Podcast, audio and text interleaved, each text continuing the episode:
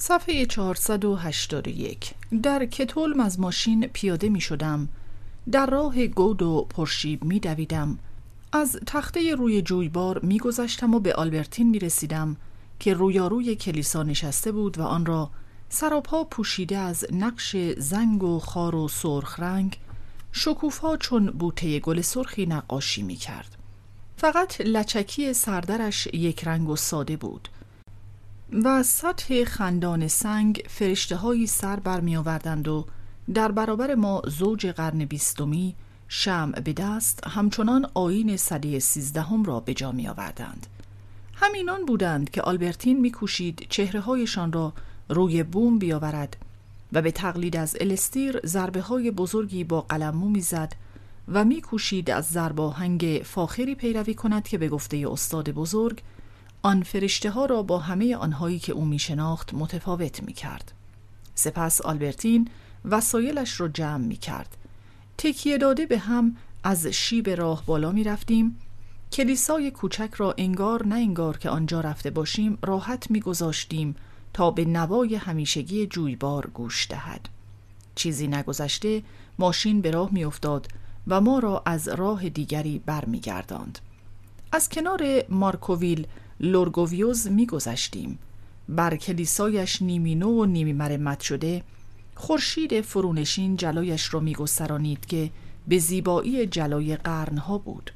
از ورایش صحنه های گسترده نقش برجسته انگار از پس لایه سیال نیمی مایع و نیمی نورانی به چشم می آمد و مریم ازرا الیزابت قدیس یواکیم قدیس انگار هنوز در امواجی لمس ناکردنی پنداری خشک شناور بودند سر برآورده از آب یا از آفتاب پیکره های امروزی از دل قبار گرم بیرون می شدند و بر ستونهایی تا نیمه پرده های طلایی غروب سر می کشیدند.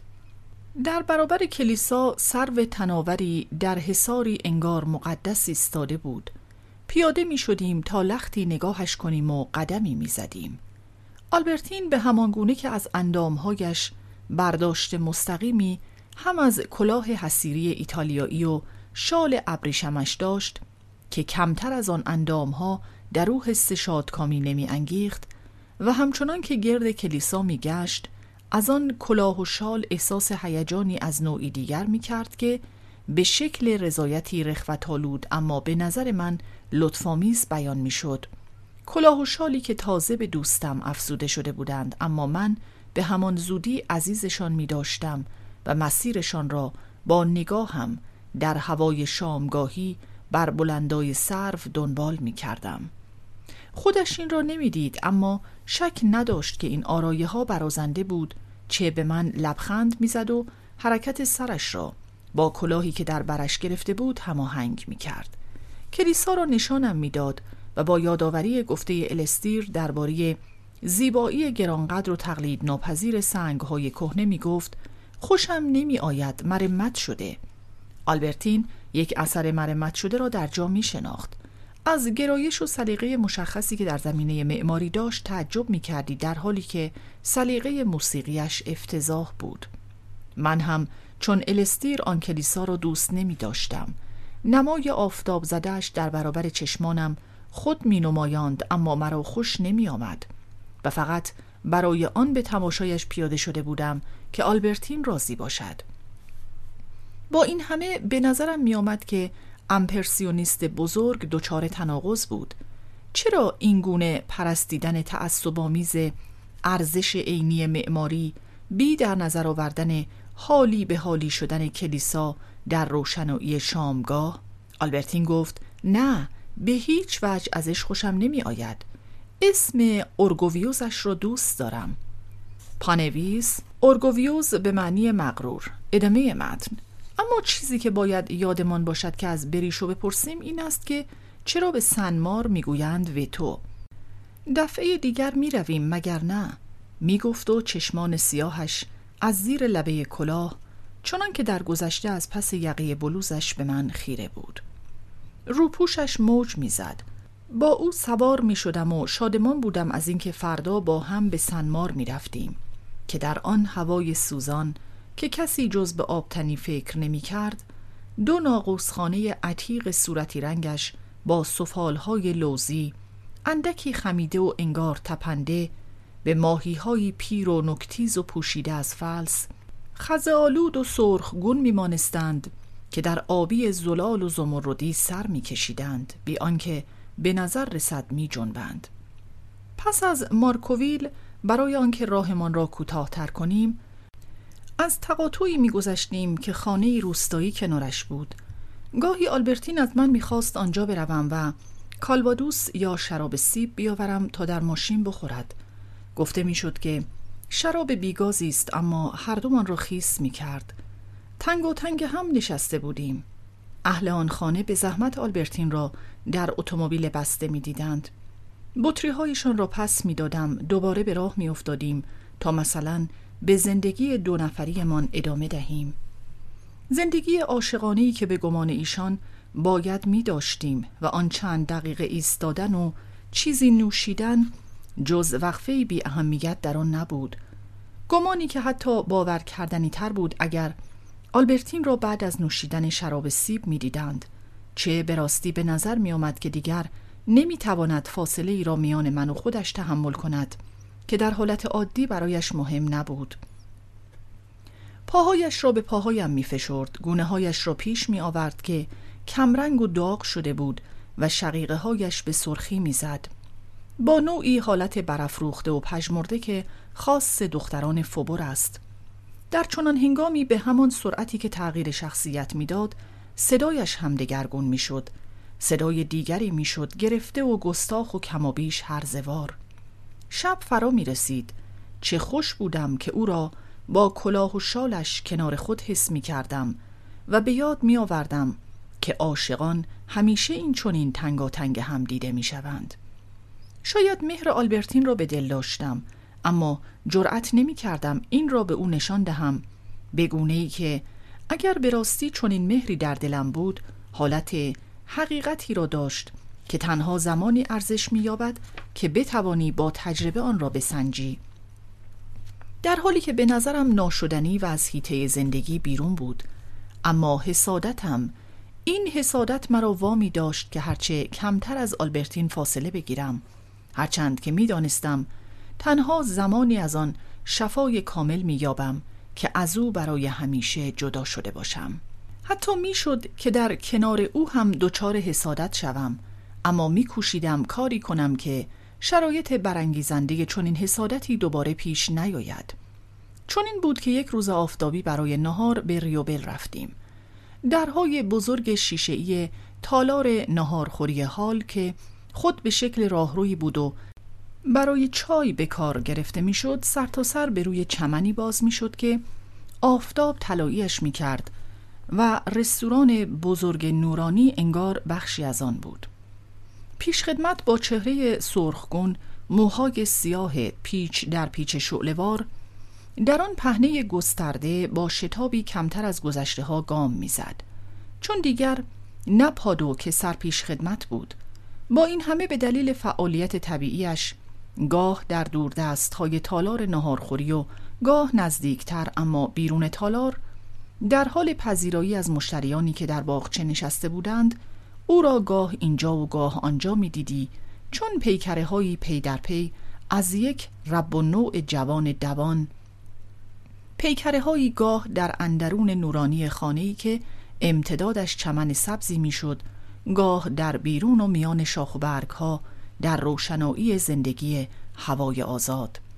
چند لحظه ای کنار ما آمد. آلبرتین به آنچه می گفتم جوابی سر به هوا داد. پیش خدمت را با چشمان از هم گشوده نگاه می کرد چند دقیقه حس کردم که می توان به دلدار بسیار نزدیک بود اما با او نبود. به نظر می آمد که در خلوتی اسرارآمیز با هم تنها باشند. خلوتی خاموش به دلیل حضور من و شاید در پی وعده های قدیمی که من نمی‌دانستم یا شاید در پی نیم نگاهی که جوان به او انداخته بود و من فقط مزاحمی بودم که از من رو پنهان می کردند. پس از آنی هم که صاحب رستوران به تندی جوان را صدا زد و از او دور شد آلبرتین نهارش را می خورد اما حالتی داشت که انگار آن در و دیوار و باغ چرا فقط صحنه نورانی می‌دید و خدای دونده سیاه مو در آن اینجا و آنجا بر دکورهای گونگون پدیدار می‌شد. یک لحظه از خود پرسیدم که آیا دنبال او نمی رود و مرا تنها نمی گذارد؟ اما از همان روزهای بعد این برداشت رنجناک را برای همیشه فراموش کردم چون تصمیم گرفتم هیچگاه به ریوبل برنگردم و از آلبرتین که می گفت اولین بار با من آنجا رفته بود قول گرفتم دیگر آنجا نرود و منکر آن شدم که پیش خدمت بادپا همه نگاهش پی او بود تا مبادا فکر کند که حضور من او را از خوشی محروم کرده است. گاهی به ریوبل برگشتم اما تنها رفتم و زیادی نوشیدم چنان که در گذشته ها کرده بودم. همچنان که آخرین جام را سر می کشیدم نقش و نگار مدوری را نگاه می کردم که روی دیوار سفید کشیده شده بود. و لذتی را که می بردم به آن منتقل می کردم از همه جهان فقط همان نقش برایم وجود داشت. دنبالش می کردم لمسش می کردم و نگاه گریزانم گهگاه گمش می کرد آینده به نظرم بی اهمیت می آمد همان نقش مدور بسم بود. چون پروانه ای که گرد پروانه نشسته می چرخد و سپس با او در حرکتی در نهایت کامجویی زندگیش را به پایان می برد. آن لحظه شاید لحظه بسیار مناسبی برای چشم پوشی از زنی بود که هیچ درد تازه و حادی وادارم نمی کرد از او مرهمی برای دردی بخواهم که زنانی دارندش که خود آن را انگیختند. از همان گردش های آرامش یافته بودم که گرچه در همان زمان آنها را چیزی بیش از انتظار فردایی نمی‌دانستم که خود به رغم تمنایی که در من میانگیخت نمی باید فرقی با دیروز می داشت جاذبهشان در این بود که از جاهایی واکنده شده بودند که تا آن زمان آلبرتین آنجا بود و من نبودم چون خانه خالش یا نزد دوستانش. نه جاذبه شادکامی مثبتی بلکه فقط تسکین استرابی که بسیار همکارا بود.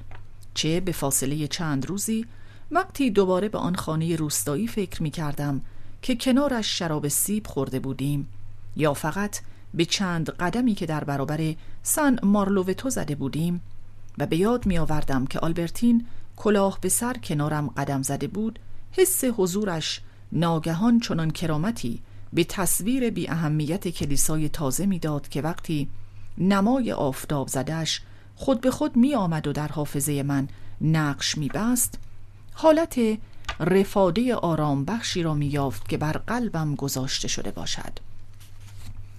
آلبرتین را در پاروویل می گذاشتم اما شب دوباره او را می دیدم و می رفتم و در تاریکی در ساحل کنارش می نشستم بدون شک او را هر روز نمی دیدم اما می توانستم پیش خود بگویم اگر تعریف کند که وقتش را زندگیش را چطور می گذراند معلوم می شود که بیشترین وقتش با من است و چندین ساعت پیاپی را با هم می گذراندیم که روزهای مرا با خلصه شیرین می آمیخت. آنچنان شیرین که وقتی در پارویل از ماشین پایین می جهید تا دوباره یک ساعت دیگر آن را دنبالش بفرستم خود را در آن تنها حس نمی کردم همچنان که اگر دست گلی از خود باقی میگذاشت نمی کردم می توانستم هر روز او را نبینم. می‌شد که با شادکامی از او جدا شوم و حس می کردم که اثر آرام بخش این شادکامی می تواند چندین روز ادامه یابد. اما می شنیدم که آلبرتین هنگام جدایی از من به خالش یا دوستش می گوید پس شد فردا ساعت هشت و نیم. نباید دیر کرد چون هشت و همه حاضرند. گفته های زنی که دوست میداری به زمینی میماند روی آبهای زیرزمینی خطرناکی. در پس هر واژهش مدام حضور این لایه ناپیدا و سرمای یخزنندش را حس می کنی. اینجا و آنجا نشت موزیانش را می بینی اما خودش پنهان می ماند. همین که جمله آلبرتین را می شنیدم آرامشم نابود می شد. دلم می‌خواست با او برای فردا صبح قرار دیدار بگذارم تا مانع رفتنش به آن وعدگاه اسرارآمیز ساعت هشت و نیم بشوم که در حضور من اشاره سربسته به آن می‌کردند بدون شک بار اول از من فرمان می برد البته با این تأسف که چرا برنامه هایش را به هم می‌زد؟ اما بعد این نیاز همیشگی من به برهم زدن آن برنامه ها را کشف می کرد و من کسی می شدم که همه چیز از او پنهان نگه داشته می شد گویین که شاید آن مهمانی هایی که من به آنها راه نداشتم چیز قابلی نبود و مرا از این بیم دعوت نمی کردند که مبادا این یا آن زن مهمان را جلف یا ملالاور بیابم.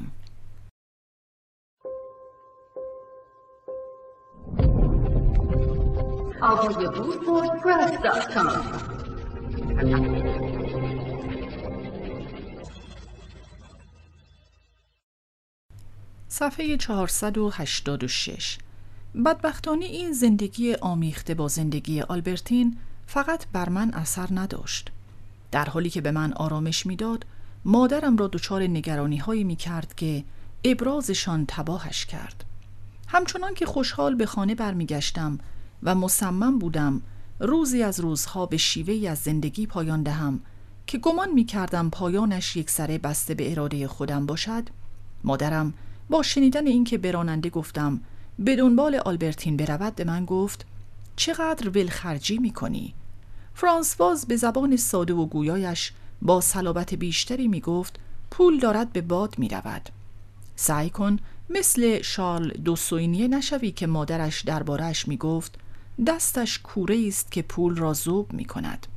بعد هم فکر می کنم به اندازه کافی با آلبرتین گشته ای. باور کن داری زیاده روی می کنی. حتی به نظر خود او هم ممکن است مسخره برسد. خیلی خوشحال بودم از اینکه می دیدم این گردش ها سرگرمت می کند. الان هم از تو نمی خواهم دیگر او را نبینی. اما نه اینکه دیگر غیر ممکن باشد که آدم شما را جدا از هم ببیند.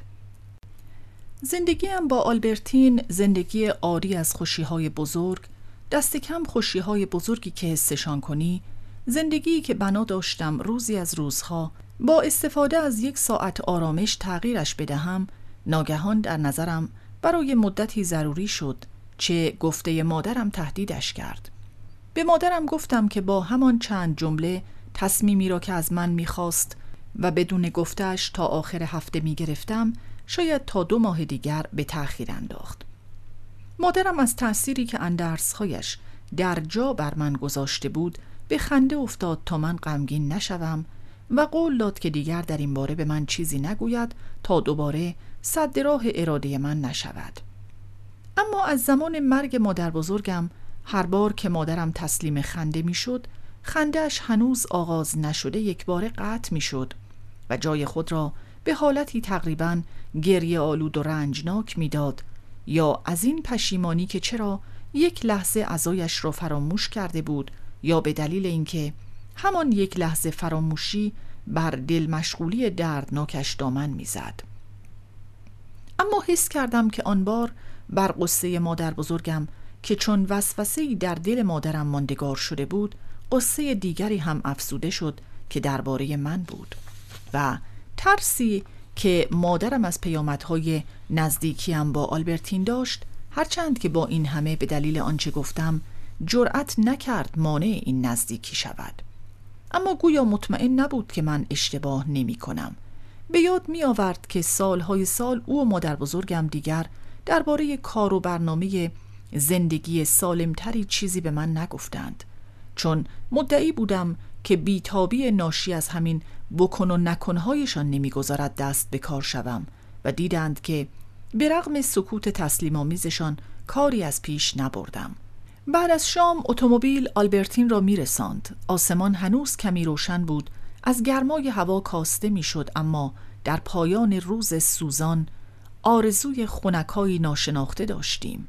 آنگاه به چشمان تبزده من هلال نازک ماه چون آن شبی که به خانه پرنسس دو گرمانت رفتم و آلبرتین به من تلفن کرد اول چون پوست سبک و نازک میوه‌ای پدیدار می‌شد سپس چون قاچ خونکی از میوهی که چاقویی نادیده در آسمان می برید. گاهی نیز من کمی دیرتر به دنبال دوستم می رفتم و او باید در برابر تاقی های بازار منویل منتظرم می بود. در لحظه اول او را نمی دیدم. نگران می شدم که مبادا نیاید مبادا بد فهمیده باشد. آنگاه او را در بلوز سفید با داندان آبی می دیدم که جست می‌زد و در ماشین کنارم می نشست با خیزی بیشتر از آن جانور جوانی تا دختری و با ناز بی پایانی هم که آغاز می کرد بیشتر به سگی می مانست. هنگامی که شب کامل فرا رسیده و آسمان به گفته مدیر هتل غرب ستاره بود یا با بطری شامپانی به گردش به جنگل می رفتیم یا بی به رهگذرانی که هنوز روی آب بند نیمه روشن پرسه می زدند اما در دو قدمیشان در تاریکی روی شنها چیزی نمی دیدند پای تلهای شن کناره دراز می کشیدیم. همان وجودی را که در لطافتش همه زیبایی زنانه دریایی و ورزشی دخترانی خانه داشت که گزارشان را نخستین بار بر زمینه افق دریا دیده بودم. در همان کنار دریای ساکنی نظاره می کردم که شعاعی لرزان به دو نیمش می کرد. و بی خستگی و با لذتی یکسان به آن گوش می سپردیم. همانگاه که نفسش را چنان طولانی نگه می داشت که می پنداشتی پس موج از حرکت باز ایستاده است و همانگاه که در پی انتظارمان سرانجام صدای بازدمش به تأخیر از پایین پایمان می آمد. زمان آن می رسید که آلبرتین را به پاروویل برگردانم جلوی خانهاش دیگر از بازی دست می کشیدیم تا مبادا کسی ما را ببیند دلش نمی‌خواست بخوابد و با من به بلبک برمیگشت و دوباره برای آخرین بار او را به پاروویل می رساندم. رانندگان این نخستین سالهای ماشین کسانی بودند که خوابشان وقت مشخصی نداشت و به راستی من همراه با نخستین نم صبحگاهی به بلبک برمیگشتم. این بار تنها بودم اما حضور دوستم در برم می گرفت سیراب از ذخیره نوازشی بودم که تا مدتها پایان نمی یافت. روی میزم تلگرامی یا کارت پستالی در انتظارم بود باز آلبرتین آنها را در کتولم هنگامی نوشته بود که من با ماشین تنها رفته بودم تا بگوید که به من فکر می کند همچنان که به بستر می رفتم آنها را دوباره می خواندم. آنگاه از بالای پرده ها پرتو روز روشن به چشمم می آمد و با خود می گفتم بدون شک همدیگر را دوست داریم که آن همه ساعت را به مهرورزی گذرانده ایم. فردا صبح وقتی آلبرتین را روی آب بند می دیدم از اینکه بگوید آن روز آزاد نیست و نمی‌تواند خواهشم را برای گردش بپذیرد چنان می ترسیدم که می کوشیدم این خواهش را هرچه دیرتر به زبان بیاورم. آنچه بر تشویشم دامن می‌زد حالت سرد و نگران او بود. برخی آشنایانش از آنجا میگذشتند بدون شک برای بعد از ظهرش برنامه هایی بدون من پیش بینی کرده بود. نگاهش می کردم. تن زیبا چهره گلگون آلبرتین را نگاه می کردم که در برابرم از معمای نیت او سخن می گفت از تصمیم ناشناخته که کام روایی یا ناکامی بعد از ظهر من بسته به آن بود. همه حال و روز و همه آینده وجودی در برابر چشمانم به شکل تمثیلی و تقدیری دختری در آمده بود. و چون سرانجام تصمیمم را می گرفتم و با ظاهری هرچه بی می پرسیدم می خواهید امروز بعد از ظهر و امشب با هم بگردیم؟ و او جواب می‌داد با کمال میل همه نگرانی طولانیم.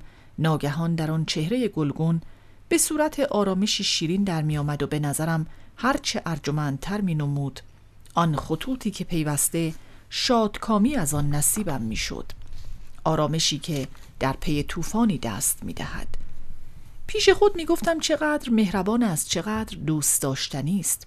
با هیجانی نه به باراوری هیجان مستی تنها اندکی ژرفتر از هیجان دوستی و البته بسیار برتر از هیجان زندگی محفلی تنها روزهایی ماشین نمی گرفتیم که در خانه وردورنها شب نشینی بود یا چون آلبرتین نمی توانست با من باشد از فرصت استفاده می کردم و به کسانی که مایل به دیدنم بودند می گفتم که در بلبک می مانم. به سنلو اجازه می دادم در این روزها و فقط در این روزها به دیدنم بیاید. چون یک بار که سرزده آمد ترجیح دادم آلبرتین را نبینم و این خطر را پیش نیاورم که او آلبرتین را ببیند تا مبادا حسادتم دوباره سر برآورد و خوشی و آرامشی که از چندی پیش حس می کردم بر هم بخورد و تنها زمانی راحت شدم که سنلو رفت. از همین رو در عین تأسف به دقت مراقب بود که بدون دعوت من به بلبک نیاید. در گذشته چقدر به ساعتهایی که مادام دوگرمانت با او میگذرانید قبطه میخوردم و چه ارزشی برای دیدار با او قائل بودم. آدمها در رابطه با ما پیوسته جابجا می‌شوند. در حرکت نامحسوس اما ازلی جهان ایشان را انگار ساکن در نظر میآوریم. در نگاهی آنی و آنچنان کوتاه که جابجاییشان به چشممان نمی آید. اما کافی است در حافظه به دو تصویر دو زمان متفاوت از ایشان نظر کنیم حتی به فاصله آنقدر نزدیک که خود در درون خیشتن تغییر دست کم محسوسی نکرده باشند تا از تفاوت دو تصویر به میزان جابجاییشان نسبت به خودمان پی ببریم. بحث وردورنها را پیش کشید و سخت نگرانم کرد. ترسیدم از من بخواهد او را به محفلشان ببرم. که همین به خاطر حسادتی که بیوقفه در من میانگیخت برای تباه کردن همه خوشی همراهیم با آلبرتین کافی بود. اما خوشبختانه روبر گفت که به هیچ وجه تمایلی به آشنایی با ایشان ندارد. گفت نه این جور محافل کشیشی عذابم می‌دهد. اول نفهمیدم صفت کشیشی درباره وردورنها چه مفهومی دارد. اما آخر جمله سنلو نظرش را برایم روشن کرد و نشانه پیروی از اصطلاحهایی بود که اغلب از کاربردشان نزد اشخاص هوشمند و فرهیخته تعجب می کنیم. گفت محفل که حالت طایفه و فرقه را پیدا می کنند. نگو که حالت یک سلک کوچک مذهبی را ندارد. همه قربان صدقه خودی ها می روند و چشم دیدن غریبه ها را ندارند. مسئلهشان مثل حملت مسئله بودن یا نبودن نیست بلکه عضو بودن یا عضو نبودن است. تو دایی شارلوس هم عضوی چه کنم؟ من هیچ وقت از این چیزها خوشم نیامده دست خودم که نیست. صفحه 491 آنچه را که برای سنلو مقرر کردم که من نگفته به دیدنم نیاید طبعا به همین شدت. بر همه کسانی تحمیل کردم که رفته رفته در راسپلیر فترن، منصوران و جاهای دیگر با ایشان آشنا شده بودم. و وقتی از هتل دود قطار ساعت سه را می دیدم که کاکل پایدارش را در بریده بریدگی های پرتگاه های پارویل رها می کرد و مدتها بر دامنه شیب های سبز آویخته می ماند هیچ شکی درباره مهمانی نداشتم که برای اسرانه پیشم می آمد و هنوز همچون خدایی بالای آن تکه ابر کوچک از چشمم پنهان بود. باید اعتراف کنم که سانیت تقریبا هیچگاه از جمله این مهمانان از پیش اجازه گرفته نبود و اغلب خودم را به این خاطر سرزنش کردم. اما به دلیل آگاهی خود سانیت از اینکه حوصله آدم را سر می برد که طبعا این ملال وقتی به دیدن آدم می آمد حتی از وقتی که بزلگویی می کرد بیشتر بود به نظر می آمد که همنشینی با او نه تنها هیچ لذتی در بر ندارد بلکه چنان کسالت تحمل ناپذیری به دنبال می آورد که همه بعد از ظهر آدم را خراب می کند در حالی که از خیلی کسان دیگر فهمیده تر، هوشمندتر و خوبتر بود شاید اگر سانیت به سراحت به کسالتی که می ترسید برانگیزد اعتراف می کرد دیدارش اکراهی نمی انگیخت.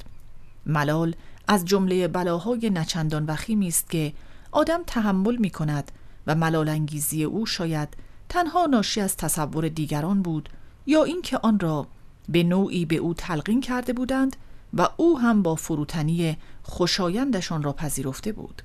اما چنان پایبند آن بود که دیده نشود کسی خواهانش نیست که جرأت نمی کرد دلش را به روی آدم باز کند.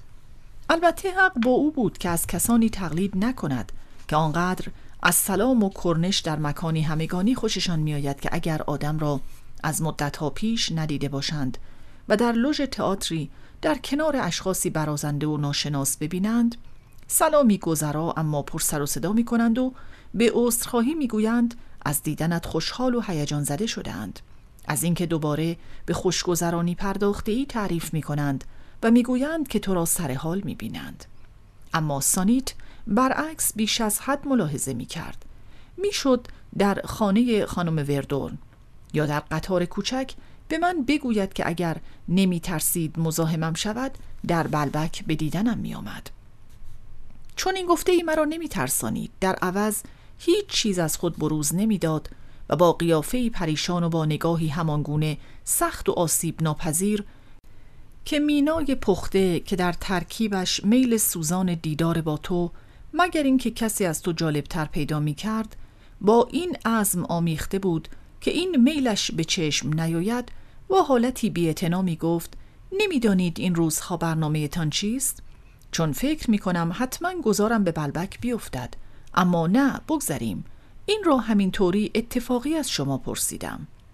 گول این رفتارش را نمیخوردم و نشانه های معکوسی که ما به کمکشان احساسهایمان را با استفاده از تعبیرهای متضاد آنها بیان می کنیم آنقدر روشن است که تعجب می کنیم چرا کسانی هنوز برای کتمان اینکه کسی دعوتشان نمی کند می گویند آنقدر همه جا دعوتم می کنند که دیگر دارم گیج می شوم. وانگهی این حالت بیاعتنا شاید به خاطر گنگی هایی که با آن آمیخته بود باعث آزاری می شد که ترس از ملالانگیزی یا اعتراف سریح به میل به دیدار آدم هیچگاه چنان آزاری در بر نداشت آزار و چندشی که در زمینه معاشرت های ساده اجتماعی مرادف رفتار عاشقی است با زنی که او را دوست ندارد که برای آنکه غیر مستقیم از او بخواهد فردا هم دیگر را ببینند در عین دعوت وانمود می کند که میلی به این دیدار ندارد یا حتی دعوت هم نمی کند و سردی نشان می دهد. سانیت بیدرنگ آدم را دچار نمی‌دانم چه حالتی می کرد که در جوابش به مهرامیزترین زبان می گفتی نه خیر متاسفانه این هفته برایتان توضیح می دهم و به جای او کسانی را میپذیرفتی که بسیار از او کم ارجتر بودند اما نه نگاه آکنده از ملال او را داشتند و نه لبانش را که از تلخی همه دید و بازدیدهای چین برداشته بود که می‌خواست با همه داشته باشد اما به زبان نمی آورد. متاسفانه کمتر پیش می آمد که سانیت در قطار کوچک به شخصی بر نخورد که به دیدن من می آمد و چه بسا که خود این شخص در خانه وردورن ها به من می گفت فراموش نکنید که پنج شنبه خدمت می رسم و این همان روزی بود که به سانیت گفته بودم گرفتارم به نفی که رفته رفته به این تصور می رسید که زندگی پر از سرگرمی است که پنهان از او یا شاید علیه او تدارک می یابد. از سوی دیگر از آنجا که هیچ آدمی فقط یک جنبه ندارد همویی که بیش از حد ملاحظه می کرد به نحو ناسالمی بی ملاحظه هم بود. تنها باری که اتفاقی و برخلاف خواستم به دیدنم آمد نامه ای نمی‌دانم از کی روی میز بود. چیزی نگذشته دیدم که به گفته هایم با حواس پرتی گوش می دهد. نامه که هیچ نمی‌دانست از کجا آمده وسوسهش می کرد و هر لحظه به نظرم می آمد که چشمان میناییش می خواهد از کاسه بیرون بجهد و خود را به نامه برساند. که چیز مهمی نبود اما کنجکاویش آن را مغناطیسه می کرد. انگار پرندهی که بی اراده خود را روی ماری بیاندازد. سرانجام طاقت نیاورد. اول نامه را جابجا کرد تا مثلا اتاقم را مرتب کرده باشد. این برایش بس نبود. نامه را برداشت و به حالتی ماشینوار آن را گرداند و واگرداند. شکل دیگری از بیملاحظگیش این بود که به آدم می چسبید و نمی رفت که نمی رفت چون آن روز حالم خوب نبود از او خواستم که نیم ساعت بعد برود و سوار قطار بعدی بشود. شکی نداشت که حالم بد است اما در جوابم گفت یک ساعت و ربع دیگر میمانم و بعد می‌روم. از آن پس ناراحت شدم از اینکه چرا هر باری که امکانش بود به او نگفتم به دیدنم بیاید. از کجا معلوم؟ شاید به این ترتیب تلسمش را می شکستم و کسان دیگری برای اینکه زود مرا رها کند دعوتش می کردند. در نتیجه دعوتهایم این امتیاز دوگانه را می داشت که همو را خوشحال و هم مرا از دستش خلاص کند. بعد از روزهایی که مهمان داشته بودم طبعا منتظر کسی نبودم و ماشین به دنبال من و آلبرتین می آمد. و وقتی برمیگشتیم ایمه از روی پله اول جلوی هتل با چشمان مشتاق و کنجکاو و حریس بی اختیار نگاه می کرد تا ببیند چه این آمی به راننده می دهم. هرچقدر هم که سکه یا اسکناس را در دستم پنهان می کردم باز امه با نگاههایش دستم را باز می کرد. بعد از ثانیه‌ای سرش را بر میگرداند چون با ملاحظه و با ادب بود و حتی خودش هم به درآمدهای اندک قناعت می کرد. اما پولی که به کس دیگری داده می‌شد کنجکاوی مهار ناپذیری در او میانگیخت و دهانش را آب میانداخت در آن چند لحظه حالت خیره و تبالود کودکی در حال خواندن داستانی از ژول ورن را داشت. یا کسی که در رستورانی نچندان دور از تو نشسته باشد و ببیند که برایت خوراک قرقاولی می‌کشند که خود نمی‌تواند یا نمی‌خواهد سفارش دهد و لختی افکار جدیش را کنار بگذارد و نگاهی خندان و پر از مهر و قبطه به قرقاول بدوزد. صفحه 494 گردش من با ماشین این چونین روز به روز ادامه می یافت. اما یک بار در حالی که به اتاقم می رفتم آسانسوربان گفت یک آقای آمدند و برای شما پیغام گذاشتند.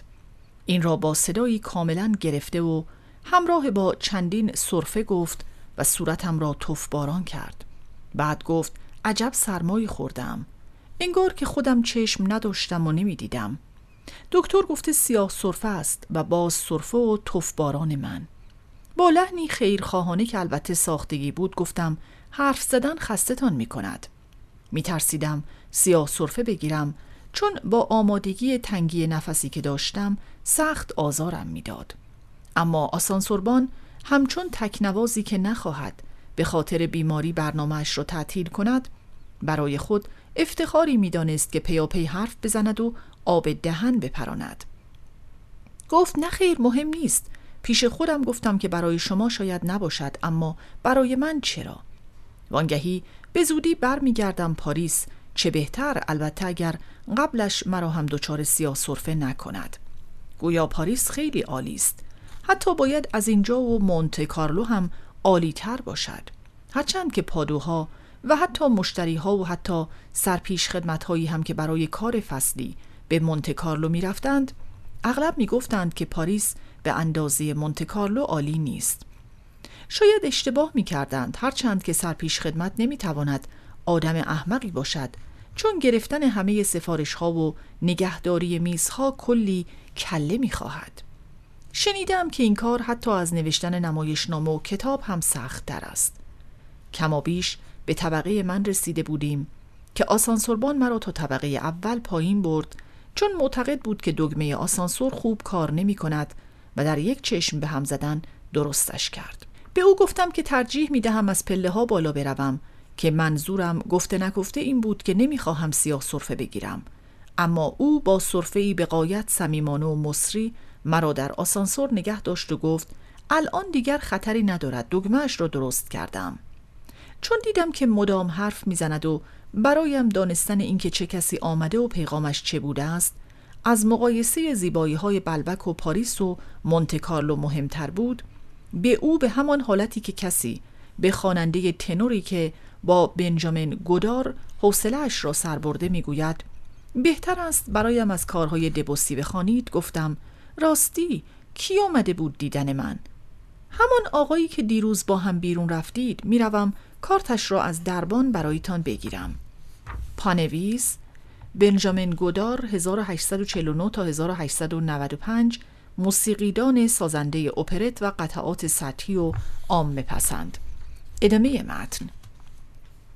چون دیروز قبل از رفتن به دنبال آلبرتین روبر دوسنلو را به ایستگاه دونسیر رسانده بودم گمان کردم منظور آسانسوربان سلو است در حالی که راننده ماشین بود. و با گفتن این عبارت درباره او همان آقایی که دیروز با هم بیرون رفتید در ضمن این را هم به من میآموخت که یک کارگر همان اندازه آقاست که یک اشرافی. درسی البته فقط در زمینه واژه ها چون در زمینه عملی هرگز تمایزی میان قشرها و طبقه ها قائل نشده بودم. و اینکه از شنیدن عنوان آقا برای راننده دچار همان تعجب کنت فلان شدم که تازه هفته پیش این عنوان را یافته بود. و وقتی به او گفتم کنتس به نظر خسته می آیند سر برگردان تا ببیند منظورم کیست. فقط به این خاطر بود که از نظر زبانی عادت نداشتم. هیچگاه فرقی میان کارگر برجوا و بزرگ اشرافی قائل نشده بودم. بی هیچ تفاوتی آماده بودم با هر کدامشان دوستی کنم. البته با اندک ترجیحی برای کارگران و در درجه دوم برای بزرگ اشرافیان. و این نه به انگیزه سلیقه بلکه به دلیل این آگاهی بود که از بزرگ اشرافیان بیشتر از برجواها می شود احترام به کارگران را انتظار داشت یا به این دلیل که اشرافیان به اندازه برجواها کارگران را تحقیر نمی کنند یا به این خاطر که رفتار معدبانه با همه را خوش می دارند. چون زنان زیبایی که صمیمانه به همه لبخند می‌زنند و می‌دانند لبخندشان مایه شادمانی است در ضمن نمی‌توانم بگویم که این تصاوی که میان مردم عادی و بزرگ اشرافیان قائل بودم با همه اقبالی که میان خود ایشان داشت همیشه و در هر حال مادرم را خوش می آمد. بدیهی است که از نظر انسانی میان ایشان تفاوتی نمی‌دید و اگر فرانسواز دچار دردی یا قصه ای می‌شد مادرم با دلسوزی و فداکاری بهترین دوست به درمان و دلداریش می شتافت. اما فرزند خلف پدر بزرگم بود و نمی توانست از نظر اجتماعی وجود کاستهای متفاوت را نپذیرد. هرچقدر هم که اهل کمبره مهربان و عاطفی بودند و هر اندازه هم که از زیباترین نظریه های برابری انسانی پیروی می کردند باز مادر من از دیدن نوکری که گردنکشی می کرد و در اشاره به من فقط زمیر سوم شخص مفرد را به کار می برد همان ناخرسندی سختی را نشان می‌داد که در کتاب خاطرات سن سیمون در مواردی دیده می شود که اربابی نابحق این اجازه را می دهد که در سندی رسمی او را حضرت والا بخوانند یا آنچه را که باید به دوک ها بپردازد و رفته رفته خود را از آن معاف کرده نمی پردازد. این روحیه کمبرئی چنان انعطاف ناپذیر بود که پایانش قرنها نیکدلی چنان که نیکدلی بی پایان مادر من و نظریه های برابری جویی طلب می کرد. نمی توانم بگویم که عناصری از این روحیه نزد مادرم حل ناشدنی باقی نمانده بود. در حالی که براحتی به نوکری ده فرانک انعام می‌داد و خیلی هم از این کار لذت می برد محال بود دستش را به او بدهد چه به زبان می آورد و چه نه در نظرش ارباب ارباب بود و خدمتکار کسی که باید در آشپزخانه غذا می‌خورد. وقتی می‌دید که راننده اتومبیلی با من در نهارخوری غذا می‌خورد. با ناخرسندی می‌گفت فکر می‌کنم بتوانی دوستی بهتر از یک راننده برای خودت پیدا کنی. به همان لحنی که ممکن بود درباره ازدواجم بگوید می‌توانی با بهتر از اینها وصلت کنی. آن روز آن راننده که خوشبختانه هرگز به فکرم نرسید دعوتش کنم آمده بود تا بگوید شرکتی که او را برای آن فصل به بلبک فرستاده بود از او می‌خواست همان فردا به پاریس برگردد به نظر می آمد گفتش حقیقت داشته باشد به خصوص که آدم خیلی خوبی بود و به زبانی چنان بی پیرایه حرف می‌زد که همیشه گمان می کردی از انجیل نقل می کند. اما معلوم شد که فقط نیمی از گفتش درست است البته واقعیت این است که دیگر کاری در بلبک برایش نمانده بود و در هر حال شرکت که به گفته های انجیلی جوان و اتکایش بر چرخ تبرکش چندان اعتمادی نداشت مایل بود او هرچه زودتر به پاریس برگردد. پانویس بازی بسیار ظریفی است با واجه های چرخ تبرک و سپس تکثیر که در آین مسیحیت باره بسیار دارند.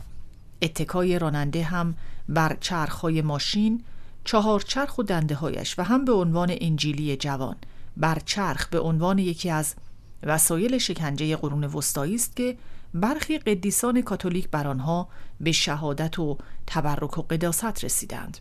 از سوی دیگر تبرک معنی دیگری هم در این عبارت دارد و آن کاری است که کشیش انجیلی جوان در آین نیایش می کند و در حرکتی نمادی گرده نان فطیر و شراب را به عنوان گوشت و خون مسیح به مؤمنان عرضه می کند حرکتی از جمله یادآور معجزه تکثیر نان چنان که در انجیل درباره عیسی مسیح آمده است. در ضمن واژه تکثیر هم دو پهلوست و معنی ضرب را هم می دهد یعنی کاری که راننده با کیلومترهایی می کند که برای آقای دو شارلوس رفته است. ادامه متن. در حقیقت حواری جوان از طرفی دست به معجزه تکثیر می‌زد و کیلومترهایی را که برای آقای دو شارلوس رفته بود شش لا پهنا حساب می کرد و از طرف دیگر وقت حساب پس دادن به شرکت همان کرایه هایی را که دریافت داشته بود تقسیم بر شش می کرد.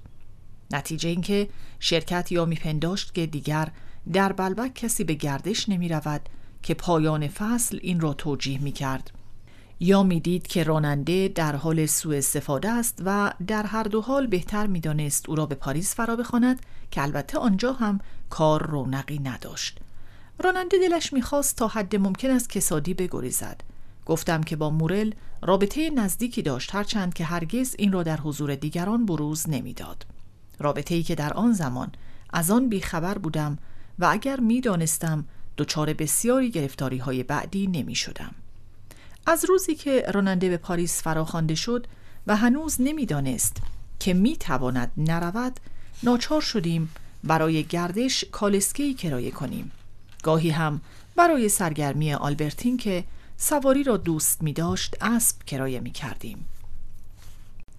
کالسکه ها خوب نبود. آلبرتین می گفت عجب لاک پشتی. اغلب هم دوستتر می داشتم تنها باشم. بدون آنکه هنوز تاریخی در نظر بگیرم دلم می‌خواست دیگر آن شیوه زندگی پایان بگیرد. چون به نظرم عیبش این بود که مانع نه کار که خوشی من می‌شد. با این همه پیش می آمد که گاهی عادتهایی که دست و پایم را میبست ناگهان از میان برداشته شود و این اغلب هنگامی بود که یکی از منهای گذشتم آکنده از تمنای زندگی شادمانه لختی جای من کنونی را می گرفت این میل به رهایی به ویژه روزی به سراغم آمد که آلبرتین را به خانه خالش رساندم و برای دیدن وردورنها با اسب از مسیری میان بیشه ها گذشتم که وصفش را از آن دو شنیده بودم. این مسیر به پیروی از نشیب و فرازهای پرتگاه دریایی گاه رو به بالا می‌رفت و گاه از لابلای درختان در هم فشرده میان دره ها و گودال وحشی فرود می آمد. یک لحظه تخت سنگ های برهنی که در پیرامونم بود و منظره دریا که از ورای بریدگی هایشان دیده می‌شد در برابر چشمانم چون تکه هایی از جهانی دیگر شناور شد چشمانداز کوهستانی و دریایی را باز شناختم که الستیر آن را زمینه دو آبرنگ بسیار زیبایش کرده بود. دیدار شاعر با الهه هنر و برخورد جوانی با اسبادم که در خانه دوشست و گرمانت دیده بودم. خاطره این دو اثر چنان آن مکان را از جهان کنونی بیرون می برد که هیچ تعجب نمی کردم اگر همانند آن جوان دوران مقبل تاریخی که الستیر کشیده بود در حال گردش به شخصیتی اساتیری برمیخوردم. ناگهان اسبم روی دو پا بلند شد. صدای شگرفی شنیده بود به هر زحمتی که بود مهارش کردم و نگذاشتم به زمینم بزند. آنگاه چشمان پر از اشکم را به سوی بلند کردم که صدا از آنجا آمده بود و در پنجاه قدمی بالای سرم در دل آفتاب میان دو بال فولادی رخشان و پران آدمی را دیدم که صورتش نامشخص و پنداری مردی بود همان اندازه به هیجان آمدم که یونانی که نخستین بار نیمه خدایی را دیده باشد. گریه هم می کردم چون از لحظه ای که فهمیدم صدا از بالای سرم می آید در آن زمان تیاره هنوز به ندرت دیده می‌شد از فکر اینکه برای اولین بار چشمم به تیاره میافتد آماده گریه شده بودم. آنگاه همچون زمانی که روزنامه می‌خوانی و حس می‌کنی که به زودی به کلمه تأثیرانگیزی برمیخوری منتظر بودم که تا چشمم به هواپیما افتاد گریه کنم. پانویس در توجیه این گریه راوی که شاید تا اندازی اقراغامیز و بیش از حد سوزناک به نظر برسد می توان این فرض را مطرح کرد که کل صحنه بلند شدن ناگهانی اسب روی دو پا و صدای هواپیما و حتی اشاره به کلمه تأثیر انگیزی در روزنامه به نوعی از مرگ آلبرتین بر اثر سقوط از اسب خبر می دهد. ادامه متن. در این حال به نظر آمد که خلبان درباره مسیر خود شک کرد. حس می کردم که در برابر او در برابر خودم اگر اسیر عادت نبودم همه راه های فضا و زندگی باز است. پیشتر رفت چند لحظه ای روی دریا چرخید سپس ناگهان راه خود را انتخاب کرد. انگار تسلیم نیروی خلاف نیروی جاذبه شد و به حالتی که پنداری به دیار خود برگردد با حرکت سبک بالهای طلاییش راست در آسمان بالا رفت. اما راننده از مورل خواست به وردورنها بگوید که نه فقط کالسکهشان را با اتومبیل عوض کنند که با توجه به ریخت و پاش وردورنها برای اعضای محفل کار کمابیش آسانی بود بلکه خود او را هم به جای مهتر اصلیشان یعنی همان جوان حساس و قصه خور به کار بگیرند که این چندان ساده نبود. این جابجایی در عرض فقط چند روز به شکل زیر انجام شد. مورل اول ترتیبی داد که وسایل لازم برای آماده کردن اسب و کالسکه را از مهتر بدزدند. یک روز دهنه اسبی و روز دیگر افساری گم می‌شد. یک بار دیگر تشک نیمکت سپس شلاق سپس رو انداز سپس تازیانه و آنگاه اسفنج و جیر ناپدید می‌شد. اما راننده همواره راه حلی پیدا می کرد از همسایه ها کمک می گرفت ولی همه اینها مایه تأخیر او و خشم آقای وردورن می شد و او را دچار قصه و پریشانی می کرد راننده اتومبیل عجله داشت و به مورل گفت که دیگر باید به پاریس برود. باید اقدام قاطعی می کردند مورل در گوش خدمتکاران وردورن ها خواند که مهتر گفته برای هر شش نفرشان دامی تدارک دیده که از آن خلاصی ندارند و نباید به او اجازه دهند در این توطعه موفق شود. گفت که خودش نمی‌تواند دخالتی بکند اما به آنان هشدار می‌دهد تا پیشگیری کنند. قرار بر این شد که وقتی خانم و آقای وردورن و دوستانشان به گردش رفتند همه در آخر به جوان مهتر حمله ببرند.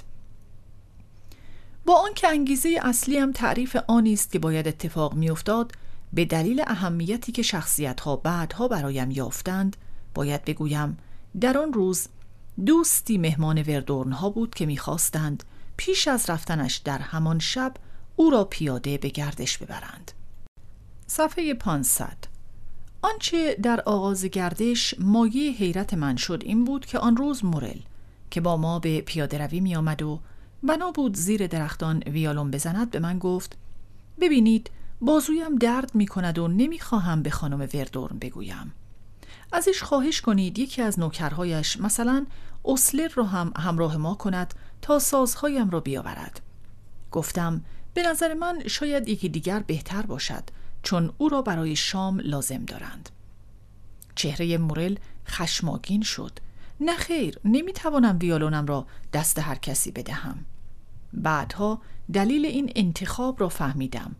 اسلر برادر مهتر بود و او خیلی هم دوستش داشت و اگر در خانه میماند به کمک برادر می شتافت.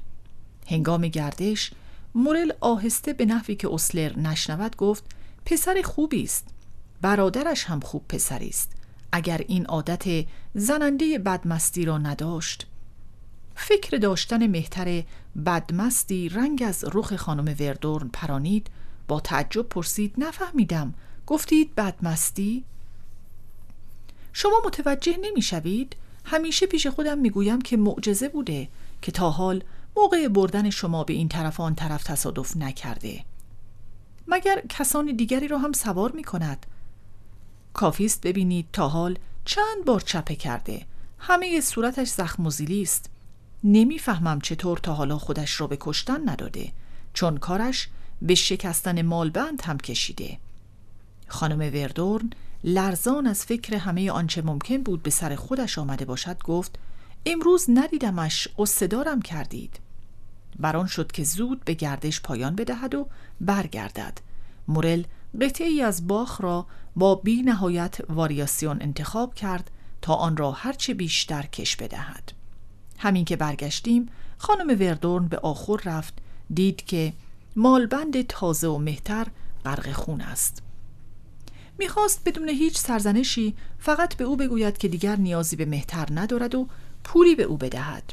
اما خود مهتر که نمی‌خواست علیه همکارانش چیزی بگوید و تازه میپنداشت که دشمنیشان با او انگیزه دزدی هر روزه وسایل اسب و کالسکه باشد و نیز می‌دید که تأمل بیشتر اثری جزان ندارد که همانجا او را به دست مرگ بدهد خود خواستار رفتن شد که این مسئله را از هر جهت حل کرد. راننده ماشین همان فردا استخدام شد و بعدا خانم وردورن که مجبور شده بود یکی دیگر استخدام کند چنان از او راضی بود که با حرارت بسیار او را به عنوان آدمی مطلقا مطمئن به من سفارش کرد. من که از هیچ چیز خبر نداشتم در پاریس او را به صورت روزی به کار گرفتم. اما بیش از حد از داستان جلو افتادم. این همه با سرگذشت آلبرتین خواهد آمد. فعلا در راسپلیر هستیم و اولین بار است که آلبرتین همراه من برای شام به آنجا آمده است و آقای دو شارلوس همراه مورل. یعنی به قول خود پسر مباشری که سالانه سی هزار فرانک درآمد ثابت داشت کالسکه زیر پایش بود. چندین و چند فراش و باغبان و کارگزار و دهقان تحت فرمانش بودند اما چون این همه پیش افتادم نمی‌خواهم خواننده این برداشت را داشته باشد که مورل آدم مطلقا بدجنسی بود نه آدمی پر از تناقض بود و برخی روزها حتی از خود نیکی واقعی نشان می‌داد. طبعا بسیار تعجب کردم از اینکه شنیدم مهتر اخراج شده و از آن هم بیشتر اینکه دیدم به جایش همان راننده ای آمده است که من و آلبرتین را به گردش می برد.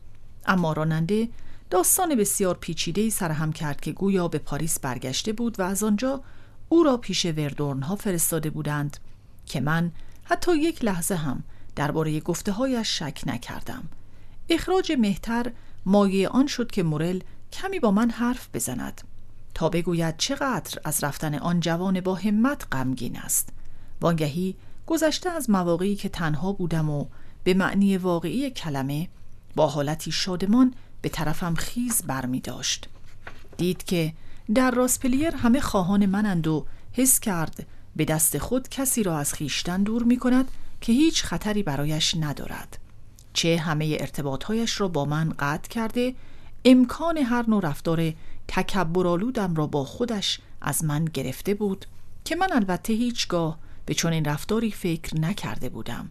در نتیجه دیگر از من دوری نجست. تغییر رفتارش را ناشی از نفوذ آقای دو شارلوس پنداشتم که موجب می‌شد در برخی موارد تنگ نظری کمتری نشان بدهد و رفتاری هنرمندانه تر داشته باشد. اما در موارد دیگری که شیوه های سخنورانه و دروغامیز و البته گهگاهی استادش را به کار می برد احمقتر از پیش به نظر می رسید. در واقع تنها چیزی که به گمانم رسید همانی بود که ممکن بود آقای دوشارلوس به او گفته باشد. چگونه می توانستم آنچه را که بعدها شنیدم حدس بزنم که در ضمن آن را هرگز به طور کامل باور نکردم. چه گفته های آندره درباره همه آنچه به آلبرتین مربوط می‌شد به ویژه بعدها همواره به نظرم جای شک بسیار داشت. چون همان گونه که دیدیم آندره آلبرتین را از ته دل دوست نداشت و به او حسودی می کرد چیزی که در هر حال اگر هم حقیقت داشت آلبرتین و مورل به خوبی از من پنهان نگاه داشتند و آن اینکه آلبرتین مورل را خیلی خوب می شناخت.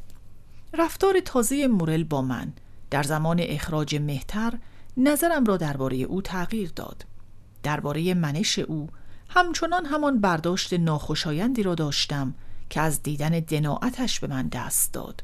هنگامی که نیازی به من داشت و همین که آن نیاز برطرف شد چون نخوتی نشانم داد که انگار مرا نمی شناخت بر این برداشت باید واقعیت رابطه سودجویانش با آقای دو شارلوس را هم می افسودم و نیز غریزه های ددمنشانی گاه بگاهیش را که عدم ارزایشان هنگامی که سر برمی آوردند یا پیامدهای پیچیدهشان او را غمگین و افسرده می کرد اما این منش یک پارچه زشت نبود و تناقضهای بسیار داشت. به یک کتاب کهنه قرون وسطایی می ماند پر از غلط پر از مضمونهای عجیب و غریب پر از مطالب قبیح به گونه شگفتآوری پیچیده و گونگون بود.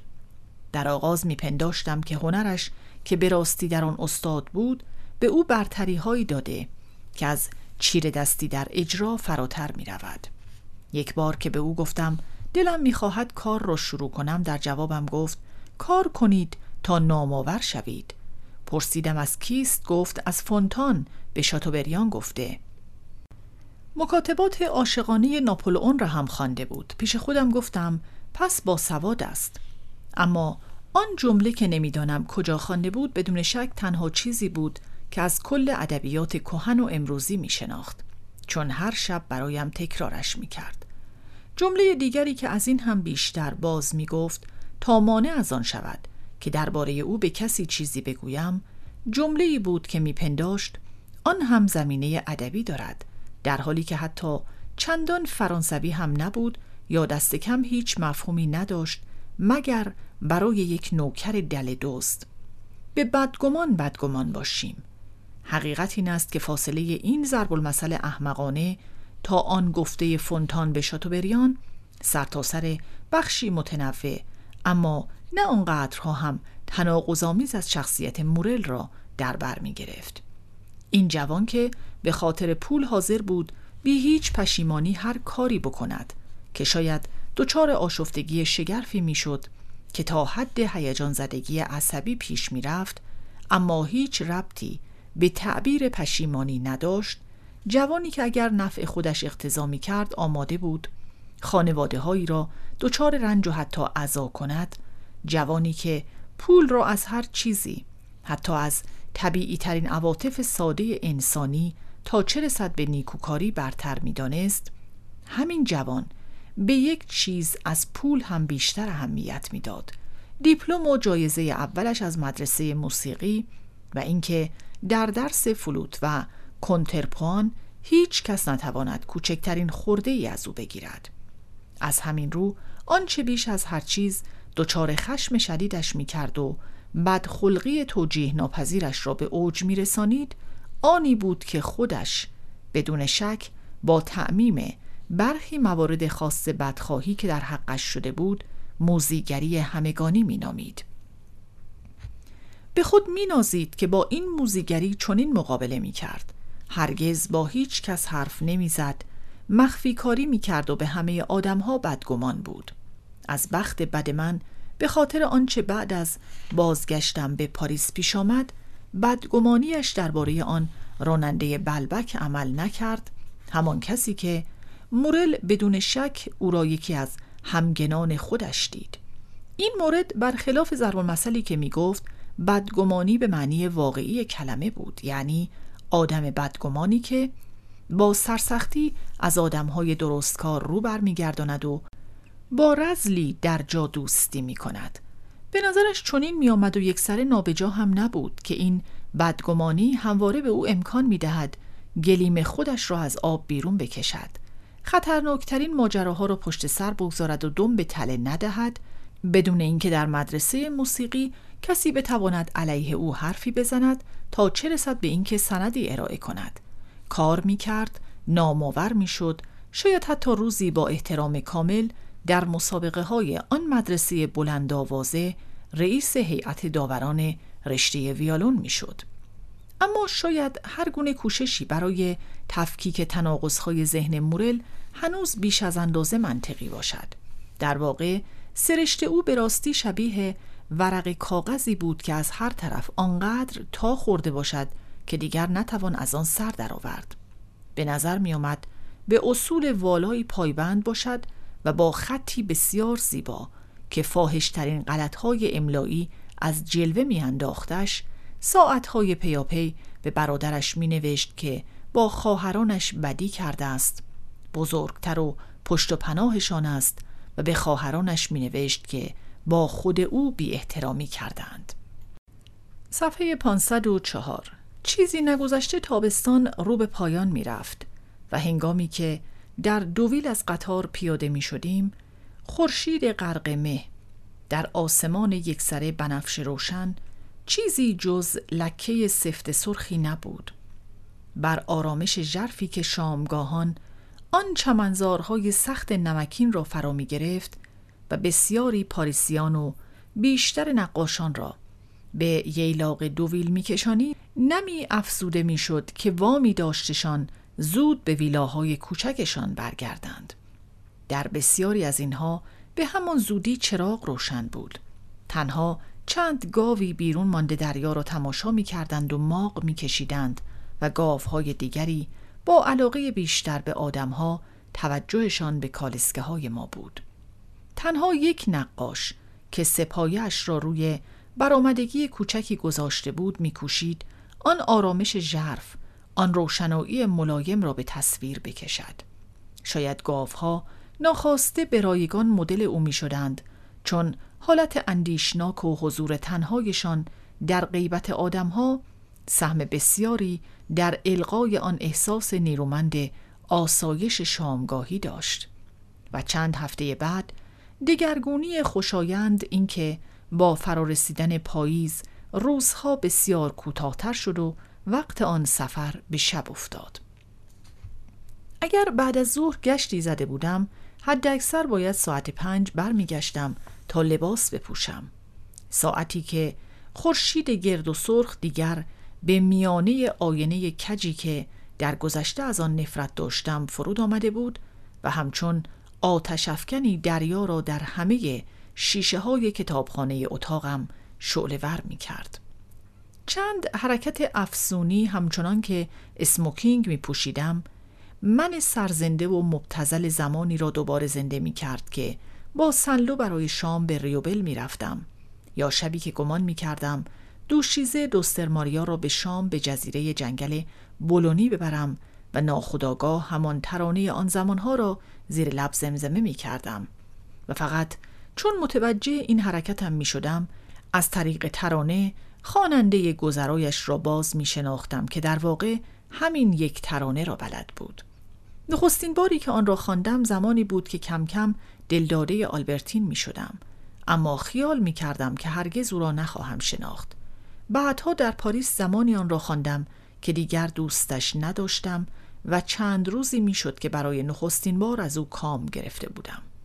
حال هنگامی بود که دوباره دوستش داشتم و می‌خواستم با او به شب نشینی بروم و این مایه تأسف مدیر هتل بود که میترسید سرانجام از هتل او بروم و ساکن راسپلیر بشوم و می‌گفت شنیده آنجا تبی شایع است که از باطلاقهای بک و آبهای پالودهشان ناشی می شود. خوشحال بودم از این چند گونگی زندگیم که به این شکل آن را بر سه زمینه می دیدم. وانگهی هنگامی که یک لحظه آدمی قدیمی می شویم یعنی متفاوت با آنی که از مدتها پیش هستیم از آنجا که حساسیتمان را عادت خونسا نمی کند. از کوچکترین ضربه ها دستخوش. چنان احساسهای شدیدی می شویم که احساسهای پیش از آنها رنگ می بازند و به خاطر شدتشان به آنها با هیجانی گذرا و مستانه دل می بندیم. دیگر شب شده بود. هنگامی که سوار امنیبوس یا کالسکی می شدیم و به ایستگاه می رفتیم تا سوار قطار کوچک محلی شویم. و در سرسرای هتل رئیس دادگاه می گفت دارید می روید به راسپلیر وای که خانم وردورن عجب روی دارد. مجبورتان می کند این وقت شب یک ساعت تمام سوار قطار شوید آن هم برای یک شام خشک و خالی. بعد هم ساعت ده شب با این بادهای وحشتناک دوباره سوار قطار بشوید و برگردید. خب معلوم است که کار دیگری ندارید. و با این گفته دستهایش را به هم میمالید. بیگمان انگیزه گفتش ناخرسندی از این بود که خودش دعوت نداشت و نیز رضایت آدمهای گرفتار ولو گرفتار احمقانه ترین کارها از اینکه وقت ندارند آن کاری را بکنند که تو می کنی. حقانی است که آدمی که گزارش تنظیم می کند عدد و رقم جمع می زند به نامه های اداری جواب می دهد و فعالیت های بورس را دنبال می کند دستخوش حس برتری خوشایندی شود. هنگامی که با پوزخندی به آدم می گوید این چیزها برای شما خوب است که هیچ کاری ندارید. اما آن حس برتری بسیار اهانتآمیز و از این هم بیشتر خواهد بود چون آدم گرفتار هم به مهمانی می رود. اگر سرگرمی آدم نوشتن حملت یا حتی فقط خواندن آن باشد. و این نشانی بیفکری آدم های گرفتار است زیرا باید بدانند که فرهنگ بیمنفعتی که سرگرم شدن با آن به نظرشان وقت گذرانی خنده آور آدم های بیکاره می آید درست همان نیست که در حرفه خودشان هم کسانی را که شاید از خودشان قاضی بهتر یا مدیر بهتری نباشند از بقیه متمایز می کند. کسانی که ایشان در برابر ترقی سریعشان سر فرود می آورند و می گویند گویا خیلی با فرهنگ است. شخصیت کاملا ممتازی است. اما به ویژه رئیس دادگاه یک چیز را نمی‌فهمید. آنچه مرا در آن شبنشینی های راسپلیر خوش می آمد این بود که این شبنشینی ها به همان تعبیری که او به درستی و البته به انتقاد به کار می برد برای خودش سفری بود. سفری که این واقعیت هرچه جذابترش می کرد که خودش هدف نبود و در آن هیچ لذتی جستجو نمی کردیم. چه این لذت در مهمانی بود که به سویش می رفتیم و همه جو و شرایط پیرامونش می توانست آن را دگرگون کند.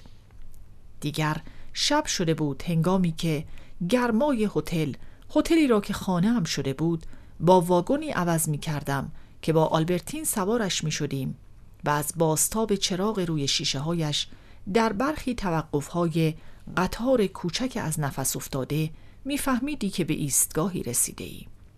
از ترس اینکه مبادا کوتار ما را نبیند چون اعلام ایستگاه را نشنیده بودم در را باز می کردم اما آنی که به واگن هجوم می آورد نه گروه کوچک که باد و باران و سرما بود در تاریکی کشتزارها را می دیدم آوای دریا را می شنیدم در دل دشت بودیم پیش از آن که به گروه کوچک بپیوندیم آلبرتین آینه کوچکی از کیف کوچک طلایی که همراهش بود بیرون می آورد و نگاهی به چهره خود می انداخت.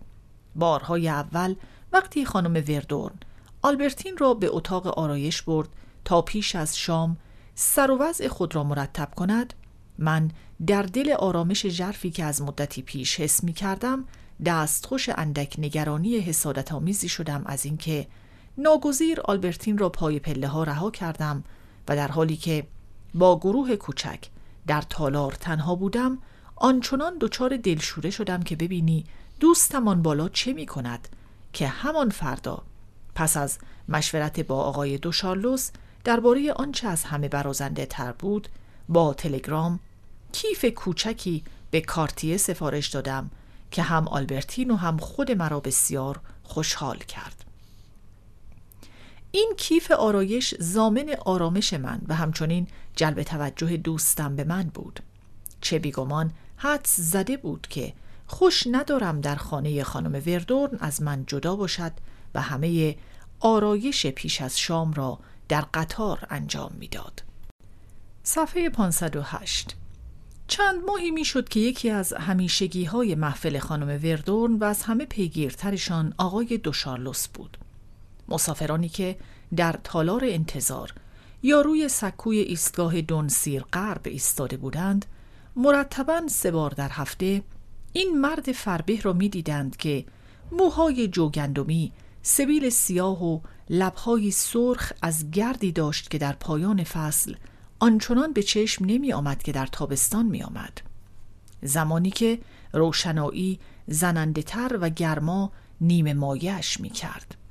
همچنان که به سوی قطار کوچک می رفت بی اراده و فقط از سر عادت و کاراشنایی چون دیگر احساسی داشت که او را به پاک دامنی یا دست کم در اغلب موارد به وفاداری وامی داشت نگاهی به باربران سربازان جوانان لباس تنیس پوشیده میانداخت نگاهی دزدانه هم کاونده و هم رمنده که به دنبالش بیدرنگ پلکایش را پایین می آورد و چشمان نیمه بستش خلصه کشیشی در حال تسبیح را میافت یا حیای همسری پایبند به تنها عشقش یا دوشیزهی سر به زیر را.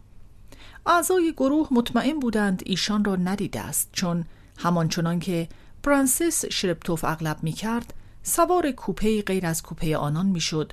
به حالت کسی که نمی‌داند آیا دلت می‌خواهد با او دیده شوی یا نه و این امکان را به تو می دهد که در صورت تمایل به سوی او بروی. بار اول دکتر چون این تمایلی نداشت و دلش می‌خواست او را در کوپهش تنها بگذاریم. با اعتماد به نفسی که شهرتش به عنوان پزشکی برجسته به او داده بود و خصلت متزلزلش را تعدیل می کرد سرش را بالا گرفت و از کنار عینک نگاهی به اسکی انداخت و برای آنکه نیشی زده باشد یا غیر مستقیم نظر دوستانش را بسنجد لبخندی زد و زیر لب گفت می‌دانید که اگر تنها بودم اگر عذب بودم یک حرفی. اما به خاطر زنم دارم پیش خودم فکر می کنم که بعد آن حرفی که به من زدید آیا می شود بگذاریم با ما سفر کند یا نه؟ خانم کوتار پرسید چه چه گفتی؟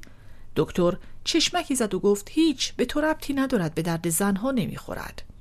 حالت رضایت شاهانش حد فاصلی بود میان قیافه جدی که وقت بزلگویی در حضور شاگردان و بیمارانش به خود می گرفت و نگرانی که در گذشته ها با مزه پرانیش در محفل وردورن ها همراه بود و همچنان زیر لب به حرفهایش ادامه داد.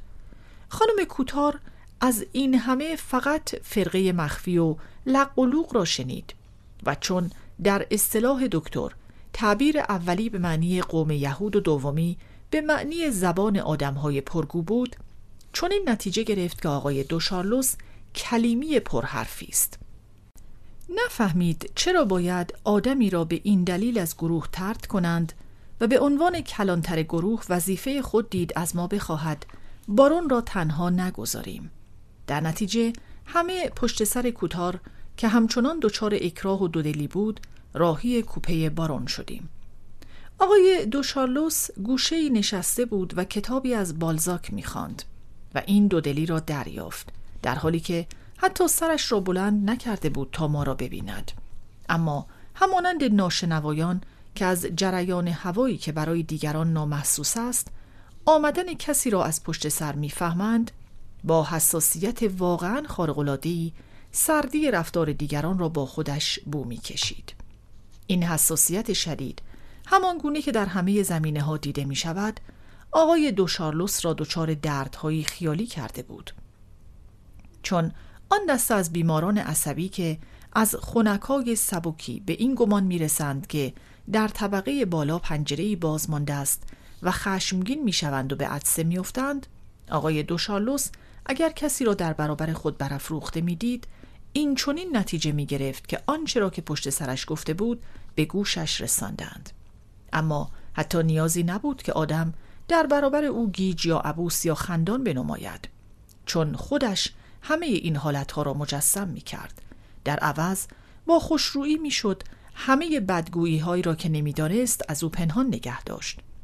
در آن اولین بار چون دودلی کوتار را حد زد در حالی که با فاصله مناسب دستش را به سوی دیگر اعضای گروه دراز کرد و سخت مایه تعجبشان شد چون گمان نمی کردند او که همچنان سرش پایین بود و کتاب می‌خواند ایشان را دیده باشد. برای کوتار تنها کرنشی کرد و با حرکت تندی به وضع عادی برگشت و دست جیر پوشش را برای فشردن دست او پیش نیاورد. خانم کوتار با خوشرویی گفت لازم دیدیم حتما با شما همسفر باشیم و نگذاریم اینطور یک گوشه تنها باشید. مایه کمال خوشوقتی ماست آقا. باران به سردی سرخم کرد و با لحنی رسمی گفت بسیار مفتخرم. خانم کوتار گفت خیلی خوشحال شدم که شنیدم تصمیم گرفته اید برای همیشه به اینجا مها می‌خواست بگوید مهاجرت کنید اما به نظرش آمد که این واژه شاید آهنگی یهودی داشته باشد و به یک کلیمی بر بخورد. از این رو در تصیح حرف خودش تعبیر دیگری گرفت که آن را هم اغلب تکرار می کرد و بسیار پرتمتراق بود. به اینجا تشریف بیاورید و رحل اقامت بیافکنید. البته این تعبیر هم خیلی مسیحی نبود اما مفهوم تحت لفظیش آنقدر دور از ذهن بود که به کسی بر نمی‌خورد. خود ما متاسفانه هیچ وقت نمی توانیم مدت مدیدی در یک مکان ساکن بشویم. هم کار بیمارستان دکتر هست و هم مدرسه بچه ها قوطی مقوایی را نشان بارون داد. می‌بینید که ما زنها بخت و اقبال جنس زمخت را نداریم. حتی وقتی هم که به دیدن دوستانی چون وردورن ها می رویم مجبوریم مقدار متنابهی بار و بونه همراه ببریم. من در این حال کتاب بالزاک بارون را نگاه می کردم یک کتاب جلد مقوایی معمولی نبود که اتفاقی از جایی خریده باشد چون آن کتاب برگوت که سال اول به من قرض داد. کتابی از کتابخانه خودش با نشان متعلق به بارون دو شارلوس بود که گاهی برای نشان دادن فرهنگ جویی گرمانت ها عبارت این پروئیلیس نان سمپر یا نان ساین لیبور جایش را می گرفت پانویس نه پیوسته در نبرد بیکار هیچ به دست نیاید. ادامه متن. اما خواهیم دید که به زودی نشانهای دیگری برای خوش آمد مورل جانشین آنها خواهد شد. خانم کوتار پس از لختی موضوع دیگری را پیش کشید که میپنداشت برای بارون شخصی تر باشد. گفت آقا نمی‌دانم. شما هم با من هم عقیده اید یا نه؟ من هیچ تعصبی ندارم و معتقدم که همه مذاهب خوبند به شرطی که آدم در هر مذهبی که دارد صادق باشد. من مثل کسانی نیستم که وقتی یک پروتستان می‌بینند تنشان کهیر می‌زند. آقای دوشارلوس در جواب گفت به من اینطور تعلیم داده شده که فقط مذهب من حق است. خانم کوتار پیش خود گفت آدم متعصبی است. سوان غیر از آخرهای عمرش اینقدرها تعصب نداشت. گویی اینکه تغییر مذهب داده بود. حالان که بارون نه فقط مسیحی بود که این را می‌دانیم بلکه ایمانی به شیوه قرون وسطایی هم داشت.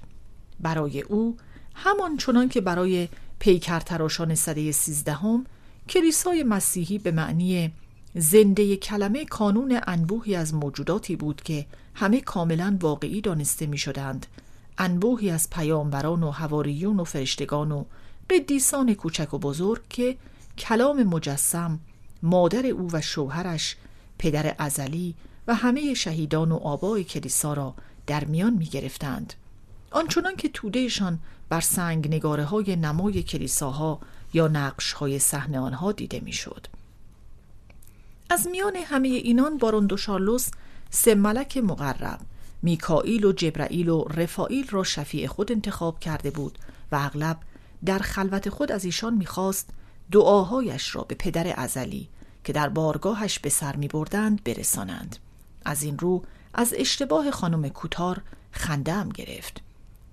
این بحث مذهبی رو کنار بگذاریم و بگوییم که دکتر با توشه ناچیز اندرس های مادری روستایی به پاریس آمده.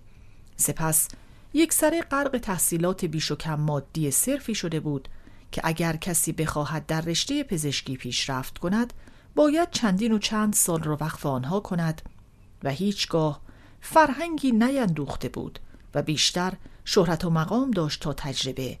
از این رو مفتخرم بارون را جدی گرفت و هم از آن خورسند شد چون خود ستا بود و هم متاسف چون قلب رعوفی داشت. آن شب به همسرش گفت تفلک دو شارلوس خیلی دلم برایش سوخت. چون گفت از همسفری با ما مفتخر است. معلوم است که بینوا کسی را نمی‌شناسد و خودش را سبک می کند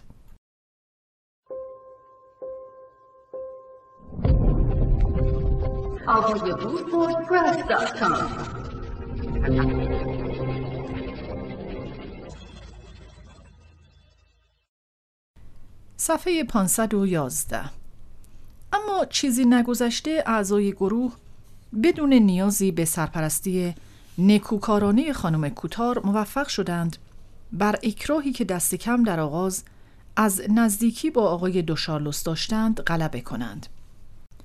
شکی نیست که در حضورش همواره آنچه را که اسکی درباره او گفته بود و نیز تصور گرایش جنسی ویژهش را در خاطر داشتند اما همین ویژگی به نوعی برایشان جالب بود در نظرشان به گفته های بارون که در هر حال جذاب بود اما بخشایی از آنها را درک نمی کردند رنگ و بویی می‌داد که در مقایسه با آنها جالب ترین بحث های دیگران و حتی بریشوبی مزه می نمود.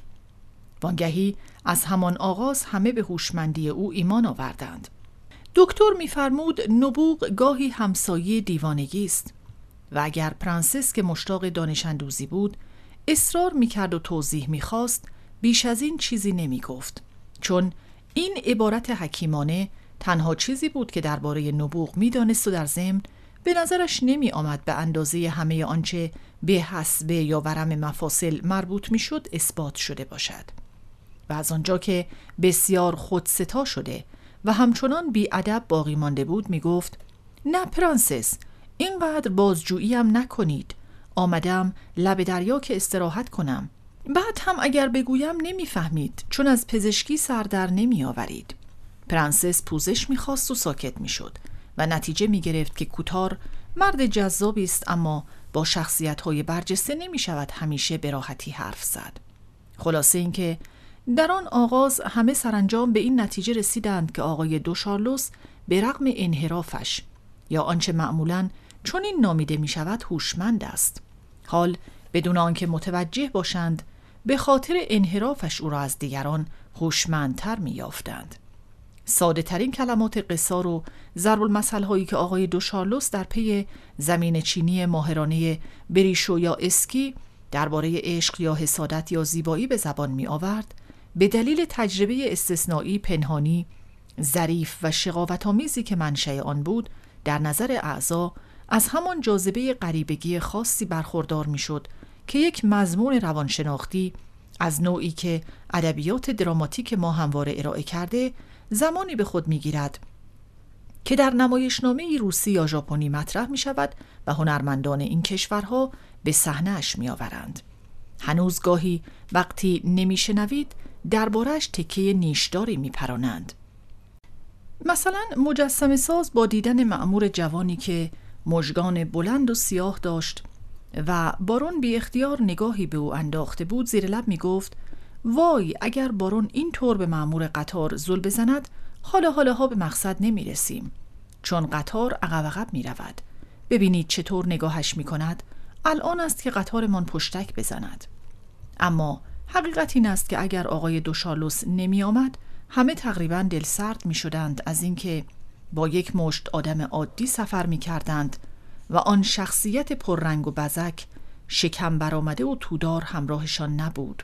آدمی همچون قوطی شگرف و مشکوک از دور دست ها آمده ای با بوی غریب میوه هایی که همان تصور چشیدنشان دل را آشوب کند. از این دیدگاه در فاصله کوتاه میان سن مارتن دوشن ایستگاهی که بارون سوار می‌شد و دونسیر جایی که مورل به بقیه میپیوست اعضای مذکر گروه از رضایت بس بیشتری برخوردار می شدند. چون تا زمانی که ویالون نواز نیامده بود اگر خانم ها و آلبرتین دورترک می نشستند تا مزاحم بحث مردها نشوند آقای دوشارلوس رو در بایستی را کنار می گذاشت تا به نظر نرسد که از برخی مزمون ها پرهیز می کند و از چیزهایی حرف می‌زد که عرفا اسمشان را غیر اخلاقی گذاشتند آلبرتین مزاحمتی برای او نداشت چون با ملاحظه دوشیزهی که نخواهد حضورش آزادی گفتگو را از مردان بگیرد همه مدت با خانم ها می ماند. من به راحتی تحمل می کردم که کنار من نباشد به شرطی که در همان واگن ما بماند. در واقع در رابطه با او دیگر نه حسادت می کردم و نه به هیچ رو دوستش داشتم. و در روزهایی که او را نمی دیدم دیگر به اینکه دور از من چه می کند فکر نمی کردم در عوض وقتی با هم بودیم حتی یک جداره ساده را که در نهایت بتواند خیانتی را از چشمم پنهان نگه دارد تحمل نمی کردم و اگر آلبرتین با خانم ها به کوپه بغلی می رفت لختی نگذشته دیگر نمی توانستم در جا بند شوم حتی به بهای رنجاندن کسی که حرف می‌زد.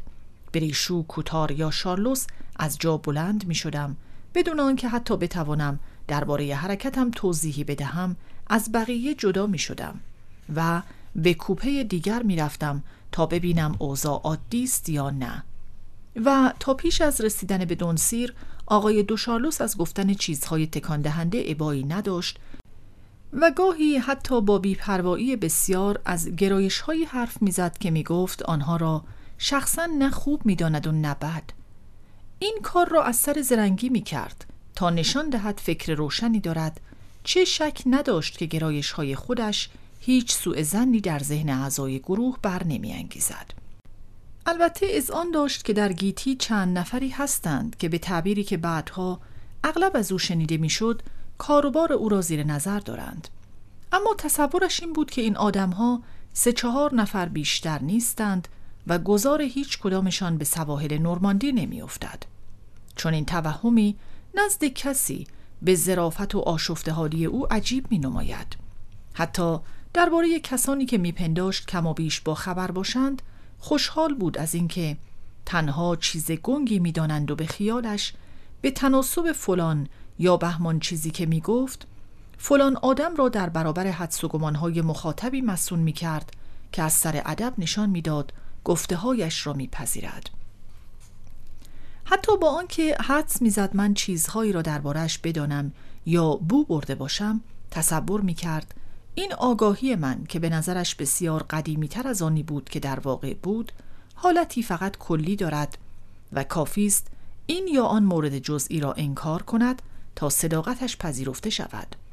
در حالی که برعکس با آنکه شناخت کل همیشه بر اجزا مقدم است کاوش اجزا را بی نهایت آسان می کند و از آنجا که امکان پرده پوشی را از میان بر می دارد این توانایی را از شخص پنهانکار می گیرد که آنچه را که دلش می خواهد کتمان کند.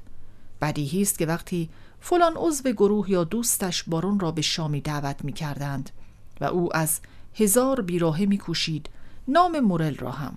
میان ده نامی که می برد به گنجاند هیچ تصور نمی کرد که میزبانانش در همان حال که وانمود می کنند حرف او را کاملا باور دارند. به جای همه دلایل هموار متفاوتی که او می آورد تا بگوید چرا خوش دارد یا مناسب می بیند که با او دعوتش کنند همیشه دلیلی را بگذارند که گمان نمی کرد از آن خبر داشته باشند.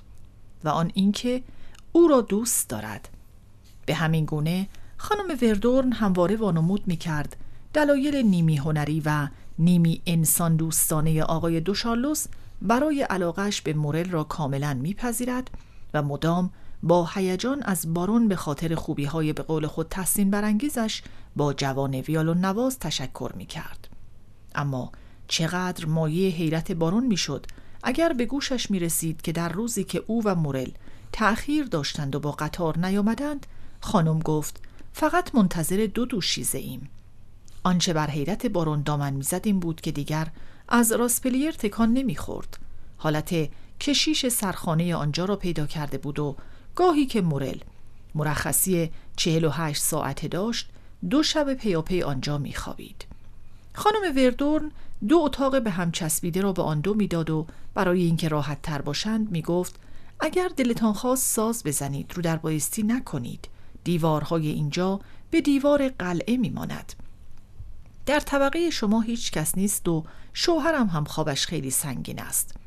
در چنین روزهایی آقای دوشارلوس به جای پرنسس به پیشواز تازه آمده ها به ایستگاه می رفت از قول خانم وردورن پوزش می‌خواست که ناخوش بود و نتوانسته بود بیاید و این ناخوشی را چنان خوب توصیف می کرد که مهمانان با قیافه های جدی و گرفته وارد خانه می شدند و با دیدن خانم که سر حال و سر پا با پیرهن نیمه دکلته منتظرشان بود فریادی از تعجب میکشیدند. صفحه 515 چون آقای دوشارلوس موقتا برای خانم وردورن با وفاترین عضو با وفا و پرنسس شرباتوف دوم شده بود. خانم درباره موقعیت اشرافی بارون هیچ آن اطمینانی را نداشت که درباره موقعیت پرنسس داشت و تصور می کرد که انگیزه پرنسس در اینکه جز با گروه کوچک رفت آمد نکند بیزاریش از بقیه و علاقه‌اش به گروه است. از آنجا که این توجیه ساختگی دقیقا از ویژگی های وردورن ها بود که همه کسانی را که خود نمی توانستند با ایشان هم نشینی کنند ملال‌آور می خواندند باور نمی توان کرد که خانم باور کرده باشد که پرنسس روحیه فولادین داشت و از برازندگی بیزار بود. با این همه از رو نمی رفت و مطمئن بود که پرنسس هم صادقانه و از سر گرایش روشنفکرانه از رفت و آمد با پکری ها خودداری می کند گو این که شمار چنین کسانی در رابطه با وردورن ها رو به کاهش بود. زندگی کنار دریا گذاشت یک معارفه آن پیامدهایی را برای آینده داشته باشد که در پاریس مایه نگرانی بود. مردان برازندهی که بدون همسرانشان به بلبک می آمدند و این همه چیز را آسان می کرد در راسپلیر از خود انعطاف نشان می دادند و از پکری به دلنشین تبدیل می شدند. یکی از این کسان پرنس دوگرمانت بود که البته غیبت پرنسس به تنهایی نمی توانست او را برانگیزد که عزب‌وار به خانه وردورن ها برود اما مغناطیس دریفوسگرایی چنان نیرویی داشت که او را یک راست از راه های پرشیبی که به راسپلیر می رود بالا برد. بدبختانه این روزی بود که خانم در خانه نبود. در ضمن خانم وردورن چندان یقین نداشت که پرنس و آقای دو شارلوس از یک محیط باشند. البته بارون گفته بود که دکتر گرمانت برادر اوست اما شاید این فقط دروغی بود که جهان دیده ای می گفت. با همه برازندگی خوشرویی و وفاداری بارون در حق وردورن ها باز خانم تا اندازه شک داشت که او را با پرنس دوگرمانت دعوت بکند یا نه. با اسکی و بریشو مشورت کرد. به نظر شما بارون و پرنس دوگرمانت به هم می‌خورند یا نه؟ راستش خانم برای یکیشان فکر می کنم که مسئله ای نباشد. خانم وردورن با خشم گفت یکیشان به چه درد من می‌خورد؟ دارم می‌پرسم که با هم جور هستند یا نه؟ بله خانم می شود گفت که مسئله مشکلی است. این پرسش خانم با هیچ بدخواهی همراه نبود. گرایش های بارون را کاملا می شناخت اما در چنین بحثی هیچ به آنها فکر نمی کرد فقط می خواست بداند آن دو به هم می خورند و می تواند با هم دعوتشان کند یا نه. در کاربرد تعبیرهای قالبی مورد علاقه گروه های کوچک هنری هیچ نیت بدخواهانه نداشت. برای برخ کشیدن پرنس دوگرمانت می‌خواست در بعد از ظهر فردای مهمانی او را به جشن خیریه ببرد که ملاحان محلی در آن تدارک سفر یک کشتی بادبانی را به نمایش میگذاشتند. اما چون وقت پرداختن به همه کارها را نداشت با وفاترین اعضا یعنی بارون را نماینده خود کرد. می‌دانید منظورم چیست؟ نباید مثل چوب همینطور بی حرکت بیستند. باید بروند بیایند. جزئیات کارهایشان که نمی‌دانم اسمهایشان چیست معلوم باشد. شمایی که اغلب به بندرگاه بلبک می رفتید شما باید بتوانید ازشان بخواهید که یک تمرینی بکنند. بدون اینکه خودتان را خسته کنید. شما آقای دوشارلوس حتما بهتر از من می توانید از جوانهای ملوان کار بکشید. بگذاریم که شاید داریم بی خودی این همه برای آقای دوگرمانت زحمت می کشیم شاید یکی از این احمقهای باشگاه سوارکاران باشد. وای خدا بد باشگاه را گفتم. اگر یادم نرفته باشد شما هم عضوشید ها بارون چرا جواب نمی دهید شما هم عضوش هستید یا نه؟ نمی خواهید با ما بیایید؟ ببینید چه کتابی امروز به دستم رسید. فکر کنم برایتان جالب باشد. کتاب روژون است اسم قشنگی دارد. بین مردم. من به نوبه خودم بسیار خوشحال بودم از اینکه آقای دوشارلوس اغلب جای پرنسس شرپتوف را بگیرد. چون به دلیلی هم بی اهمیت و هم عمیق رابطه هم با او بسیار بد بود. یک روز که در قطار کوچک نشسته بودیم و به عادت همیشگیم. از هیچ تعارف و توجهی در حق پرنسس فروگذار نمی کردم دیدم که مادام دوویل پاریزیس سوار شد. چند هفته ای را نزد پرنسس دو لوکزامبورگ آمده بود اما من که زنجیری نیاز هر روزه دیدار آلبرتین بودم هنوز به چندین و چند دعوت مارکیز و میزبان شاهزاده‌اش جواب نداده بودم. با دیدن دوست مادر بزرگم دچار ناراحتی وجدان شدم و صرفاً به حکم وظیفه مدتی طولانی با او حرف زدم بی آنکه پرنسس شرپتوف را تنها بگذارم. از این گذشته به هیچ وجه نمی‌دانستم که مادام دو ویلپاریزیس خانم همراه مرا بسیار خوب می‌شناسد اما میلی به آشنایی با او ندارد.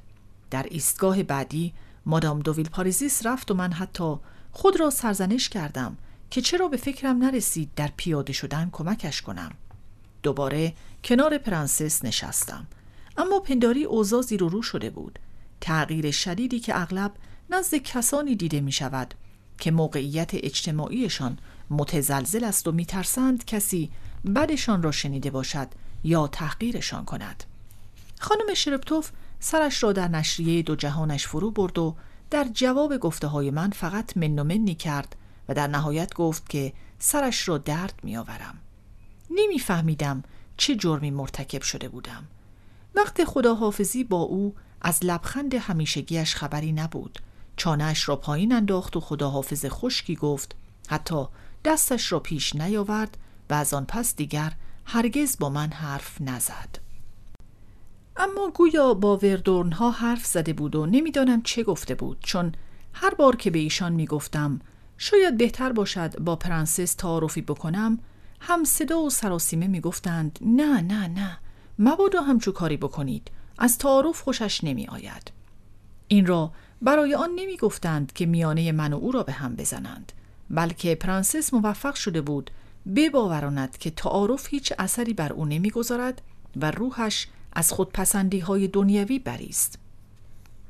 باید سیاستمداری را که از زمان رسیدن به قدرت منزه ترین و سازش ناپذیرترین و بینقص ترین همه جلوه می کند دیده باشی. باید همو را پس از سقوط در حالی دیده باشی که خجولانه با لبخندی گرم و عاشقانه سلام نخوتالود روزنامه نگاری معمولی را در یوزگی می کند باید سر برآوردن کوتار را دیده باشی. که بیماران تازهش او را میلی آهنین میپنداشتند و بدانی چه سرخوردگی های عاشقانه و چه شکست های اسنوبی منشأ استقنای ظاهری و اسنوبی ستیزی شناخته شده پرنسس شرپتوف بود تا دریابی که قاعده بشریت که طبعا استثناهایی هم دارد این است. قلدر انسان ضعیفی است که خواهانی نداشته است و انسان نیرومند که چندان اعتنایی به اینکه بخواهندش یا نه ندارد تنها انسان برخوردار از ملایمتی است که عامی آن را ضعیف میپندارد. از این گذشته نباید در داوری درباره پرنسس شرپتوف سختگیری کنم. موردی است که بسیار رایج است. روزی در مراسم تدفین یکی از گرمانت ها مرد برجسته که کنارم ایستاده بود آقایی بلند قامت و خوش سیما را نشانم داد و گفت میان گرمانتا این از همه عجیبتر و استثنایی تر است. برادر دوک است. بی ملاحظه در جوابش گفتم که اشتباه می کند و آن آقا هیچ نسبتی با گرمانتا ندارد و نامش فرنی سارلووز است. مرد برجسته به من پشت کرد و از آن پس هیچگاه به من آشنایی نشان نداد. موسیقیدان بزرگی که عضو آکادمی بود و مقام بلند رسمی داشت و اسکی را می شناخت گزارش به آرامبوویل افتاد که برادرزاده آنجا داشت و چهارشنبه به خانه وردورن ها آمد. آقای دوشارلوس با او بسیار خوشرویی کرد و این به خواهش مورلو به ویژه برای آن بود که در بازگشت به پاریس به او اجازه دهد در جلسات خصوصی گوناگون و تمرین ها و مانند آنها که مورل آنجا می نواخت حضور یابد. آکادمیسیان که مرد خوبی هم بود در پاسخ آن همه خوشرویی قول مساعد داد و به قول خود وفا کرد. بارون سخت شرمنده شد از این همه لطف آن شخصیت که در ضمن فقط و فقط زنان را دوست داشت و بسیار هم دوست داشت. از همه تسهیلاتی که در اختیارش گذاشت تا نواختن مورل را در مکانهای رسمی و دور از دسترس همگان ببیند از همه فرصتهایی که در اختیار نوازنده جوان گذاشت تا هنرنمایی کند تا خود را بشناساند. از اولویتی که نسبت به دیگر نوازندگان همترازش به او داد تا در موقعیت هایی بنوازد که سر و صدای بیشتری می کرد. اما آقای دوشارلوس نمی‌دانست که بیش از اینها مدیون لطف مضاعف استاد یا اگر ترجیح می دهید خطای مضاعف اوست چه او از رابطه ویالون نواز و حامی اشرافیش خبر داشت البته بدون هیچ نظر مساعدی به چنین روابطی چون فقط عشق به زنان را می‌فهمید و همه موسیقیش از آن الهام گرفته بود به آن رابطه کمک کرد و این به دلیل بیاعتنایی اخلاقی ارفاق و خوشخدمتی حرفه‌ای تعارف بازی محفلی و اسنوبی بود. اما درباره چگونگی آن روابط کم بیش شکی نداشت تا آنجا که در همان اولین شب راسپلیر با اشاره به بارون و مورل از اسکی پرسید خیلی وقت هست که با همند اما تشخصش بیش از آن بود که موضوع را به رخ این دو بکشد و حتی اگر میان دوستان و همکاران مورل شایعی پا می گرفت آماده بود با آن مقابله کند و برای دلگرمی مورل پدرانه به او بگوید امروزه از این حرفها درباره همه می‌زنند. همچنان به لطف و مساعدت با بارون ادامه داد و او در عین سپاسگزاری این همه را طبیعی می‌دانست چون در تصورش نمی گنجید که کارهای استاد نامآور با چه مایه نیکویی یا خطا همراه باشد. زیرا هیچ کس آنقدر رزل نبود که متلک های مربوط به مورل یا آنچه را که پشت سر بارون گفته می‌شد به گوش خودش برساند. در حالی که همین وضعیت ساده به خوبی نشان می دهد که حتی غیبت که همه مردم آن را ناپسند می دانند و هیچ کس در هیچ کجا از آن دفاع نمی کند همین غیبت هم که یا درباره خود ماست و در نتیجه برایمان بسیار ناخوشایند است و یا درباره کس دیگری است و ما را از چیزی در مورد او با خبر می کند که نمی‌دانستیم ارزش روانشناختی خاص خودش را دارد. چه مانع از آن می شود که ذهن با خوشخیالی تسلیم برداشت مجازیش از ظاهر اشیا شود که آن را خود اشیا میپندارد.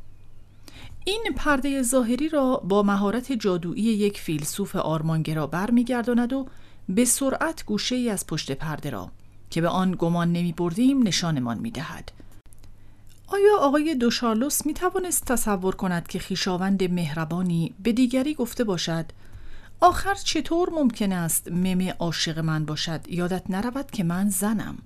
در حالی که به آقای دوشارلوس واقعا و عمیقا محبت داشت. پس چه تعجبی دارد که وردورن ها که بارون به هیچ رو نمی توانست از ایشان خوبی و محبت توقع داشته باشد پشت سرش چیزهایی بسیار متفاوت با آنی گفته باشند که او تصور می کرد یعنی باستاب ساده آنچه خودش از دهان ایشان میشنید و بعدها خواهیم دید که وردورنها فقط به گفتن بسنده نمی کردند. تنها همان گفته های خوشایند و مهرامیز آرایه خلوتکده آرمانی کوچکی بودند که آقای دوشارلوس گاهی به رویا پردازی آنجا می رفت. هنگامی که یک لحظه تخیلش را با تصوری که وردورنها از او داشتند میآمیخت. آنجا جو چنان دوستانه و چنان صمیمانه بود و چنان آسایشی داشت که وقتی آقای دوشارلوس پیش از خفتن سری به آنجا می‌زد تا دغدغه هایش را فراموش کند در بازگشت همواره لبخندی به لب داشت. اما چون این خلوت کدی برای همه ما بدلی هم دارد. روبروی آنی که میپنداریم تک باشد یکی دیگر هست که معمولا به چشم ما نمی آید آنی است که حقیقی است. قرینه آن دیگری که ما می‌شناسیم اما با آن متفاوت است و آرایه هایش به هیچ رو با آنچه انتظار دیدنش را داریم نمی‌خواند و همچون نشانه های نفرت انگیز خصومتی دور از انتظار به وحشتمان میاندازد. چه حیرتی می کرد آقای دوشارلوس اگر با شنیدن این یا آن بدگویی انگار که از راه پله فرعی به یکی از آن خلوتکده های خسمانه پا میگذاشت راه پله ویژه خدمتکاران که نوکرهای اخراجی یا فروشندگان ناراضی با زغال بر درهای اتاقهایش چیزهای مستحجن نوشته و کشیدند اما ما به همان سان که از آن حس جهتیابی محرومیم که برخی پرندگان دارند حس تصور خیشتن و حس درک فاصله ها را هم نداریم همه فکر کسانی را متوجه خود میپنداریم که هرگز به ما فکر نمی کنند و در همین حال به گمانمان هم نمی رسد که همه حواس کسان دیگری فقط پی ما باشد. بدین گونه آقای دوشارلوس در همان قفلت ماهی زندگی می کرد که باستاب آب داخل آکواریوم را بر جداره هایش می بیند و میپندارد که این آب تا آن سوی دیوارهای شیشه امتداد دارد و در همان نزدیکیش در تاریکی رهگذری را نمی بیند که به سرگرمی حرکاتش را تماشا می کند یا ماهی پرور قدرتمندی را که در لحظه پیش بینی نشده سرنوشت بدون هیچ رحمی او را از محیطی که دوست می دارد بیرون می کشد و به دیگری می اندازد. لحظه ای که ماهی پرور بارون در پاریس یعنی خانم وردورن فعلا عقبش انداخته بود. از این گذشته جامعه به عنوان مجموعی از افراد در هر کدام از بخش های خود نمونه های بسیار گسترده از این نابینایی ژرف و سرسخت و گیج کننده ارائه می کند که با همه گونه گونی در هر کدام از آن بخش ها یکسانند. تا آن زمان این نابینایی موجب شده بود آقای دوشارلوس در داخل گروه کوچک چیزهایی بیهوده زیرکانه یا گستاخانه بگوید که در خفا مایه خنده می‌شد. اما هنوز برایش پیامد ناگواری نداشته بود و بعدها هم در بلبک نداشت. اندکی آلبومین یا قند یا بینظمی زربان قلب نزد کسی که متوجه آنها نباشد هیچ مانعی برای ادامه زندگی عادی نمی شود. حالان که پزشکی می تواند در آنها نشانه های فاجعه آینده را ببیند. فعلا گرایش بارون به مورل چه افلاتونی چه نه تنها به همین محدود می شد که بارون پشت سرش بگوید که به نظرش جوانی بسیار خوش سیماست و فکر کند که میپذیرند این گفته از هر گناهی به دور باشد و این کار را به حالت مرد زیرکی می کرد که برای شهادت به دادگاهی فرا خوانده شده باشد و نترسد از بیان جزئیاتی که در ظاهر به زیان او می نمایند اما به همین دلیل طبیعی تر از اعتراضهای قراردادی یک متهم تئاتری جلوه می کنند و جلفی آنها را هم ندارند. آقای دوشارلوس با همین آزادی در راه دونسیر غرب به سن مارتن دوشن یا بالعکس در برگشت به راحتی درباره آدمهایی حرف می‌زد که گویا گرایش های عجیبی داشتند و حتی می گفت راستش می‌گویم عجیب اما خودم هم نمی‌دانم چرا چون هیچ هم عجیب نیست. و برای اینکه به خودش نشان بدهد که چقدر راحت حرف می‌زند و به راستی هم راحت بود با این شرط که ابتکار عمل دست خودش بود و شنوندگان ساکت و خندان سراپا گوش می شدند و خوشباوری یا ادب خل اصلاحشان می کرد. صفحه 522 هنگامی که آقای دوشارلوس از خوشسیمایی مورل حرف نمی‌زد آن هم به حالتی که هیچ ربطی به گرایش خودش نداشت درباره این گرایش حرف می‌زد به حالتی که به هیچ رو به او مربوط نبود. گاهی حتی نام این گرایش را هم به زبان می آورد بعد از نگاهی که به جلد زیبای کتاب بالزاکش انداختم پرسیدم در کمدی انسانی چرا از همه بیشتر دوست دارد؟ و او در جوابم با توجه به یک نقطه نظر همیشگیش گفت این یا آن فرقی نمی کند یا مینیاتورهای کوچکی مثل کشیش شهر تور و زن رها شده یا چشمندازهای پهناور آرزوهای برباد رفته. چطور؟ آرزوها را نخوانده اید؟ چقدر زیباست! کارلوس هر که را با کالسکه از جلوی کوش گیرد می شود و اسمش را می پرسد معلوم می شود کوشک راستینیاک است. یعنی خانه همان جوانی که او زمانی دوست داشته آن وقت کشیش غرق خیالهایی می شود که سوان اسمش را با ظرافت تمام گذاشته بود. اندوه المپیوی همجنسگرایی. پانویس اشاره است به شعر معروف ویکتور هوگو از مجموعه پرتوها و سایه ها ادامه متن. بعد هم مرگ لوسیان. نمی‌دانم کدام ظریفی در جواب این سوال که غم‌انگیزترین واقعه زندگیش چه بوده گفته مرگ لوسیان دو رامپره در شوکت ها و نکبت ها پانویس از یک اشاره پروست در علیه سنت بوو چنین برمیآید که این جمله را اسکار وایلد گفته باشد. ادامه متن. بریشو گفت می‌دانم که بالزاک امسال خیلی مد است. همانطور که پارسال بدبینی مد بود. اما با قبول این خطر که ممکن است جانهای واله و شیدای بالزاک از عرایزم افسرده بشوند.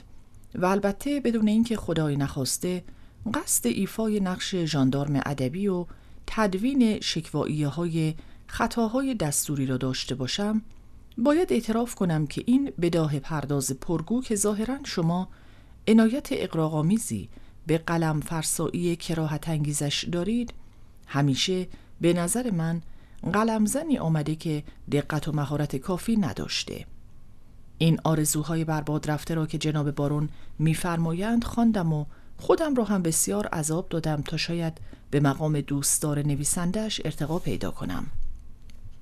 اما باید در کمال خلوص نیت اعتراف کنم که این پاورقی های محمل این عراجیف بی سر و ته مثل استر خوشبخت عاقبت کجروی ثمرات عشق پیری برای من همیشه حالت اسرار روکامبول را داشته که معلوم نیست چطور مقام متزلزل شاهکار را کسب کرده. بارون که حس می کرد بریشو نه دلایل هنری او را می‌فهمد و نه دلایل دیگری را با آزردگی بسیار گفت این را به این خاطر می‌گویید که زندگی را نمی‌شناسید. بریشو گفت می‌فهمم که می‌خواهید به تقلید از استادمان فرانسوا رابله بفرمایید که بنده به قایت سوربون زده و سوربون زاده و سوربون نما هستم. در حالی که بنده هم مثل دیگر رفقا دوست دارم که کتاب بیانگر صمیمیت و زندگی باشد. از این فضلای متحجر جر و واجر این را کوتار گفت و مزه پرانیش دیگر نه همراه با دودلی بلکه پر از اعتماد به نفس بود. بریشو ادامه داد نیستم که در کار ادبی از قاعده ابی اوبوا و از جناب ویکونت دوشاتوبریان استاد اعظم تکلف و تجمل پیروی می کنند بر اساس قاعده بیچون و چرای انسانگراها. این جناب ویکونت دو شاتوبریان کوتار گفت شاتوبریان با سیب همان نیست که رهبری فرقه با اوست. این را بریشو در ادامه حرف خودش و بی به شوخی دکتر گفت که با شنیدن گفته او گوش تیز کرد و نگاهی نگران به آقای دوشارلوس انداخت. به نظر کوتار بریشو از خود بی‌ظرافتی نشان داده بود. پرنسس شرپتوف از شوخی کوتار لبخندی به لب آورد و از سر تعارف برای اینکه نشان دهد آن شوخی را فهمیده است گفت تا پروفسور هست تنز گزنده خاص شکاک های واقعی اهمیت خودش را حفظ می کند دکتر گفت خردمند ایلزومن شکاک است. چه می‌دانم؟ سقرات می گفت گنوتی سئوتون پانویس خود را بشناس. پروست این شعار معروف سقرات را به زبان و خط یونانی در دهان دکتر کوتار گذاشته است. در حالی که با شناختی که از سواد و فرهنگ کوتار به رغم مقام بلند پزشکیش داریم این کار از سوی او بعید می نماید. ادامه متن. حرف خیلی درستی است. زیاده روی در هر چیزی و هر کاری عیب است. اما من از این فکر مات میمانم که با همین دو سه کلمه اسم سقرات تا امروز باقی مانده. در این فلسفه مگر چه هست؟ هرچه هست خیلی کم است.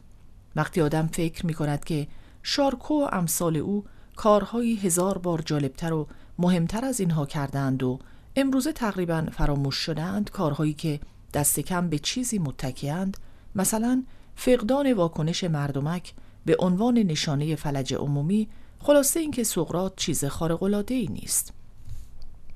آدمهایی بودند که هیچ کاری نداشتند. صبح تا شب قدم می‌زدند و با هم بحث می‌کردند. یا مثلا مسیح همدیگر را دوست بدارید. حرف خیلی قشنگی است. خانم کوتار به خواهش گفت نه جانم. طبیعی است که زنم اعتراض کند. همهشان بیمار عصبی اند. خانم کوتار زیر لب گفت اما دکتر جان من که بیمار عصبی نیستم. ه می‌گوید عصبی نیست. همین که پسرش مریض می شود بیخوابی به سراغش می آید بگذاریم قبول دارم که سقرات و امثالش برای یک فرهنگ برتر برای بعضی قابلیت های بیانی لازمند. من همیشه این گنوتی سئوتون را برای شاگردهای دوره اول هم تکرار می کنم بوشار اول باری که این را شنید خیلی ازم تعریف کرد.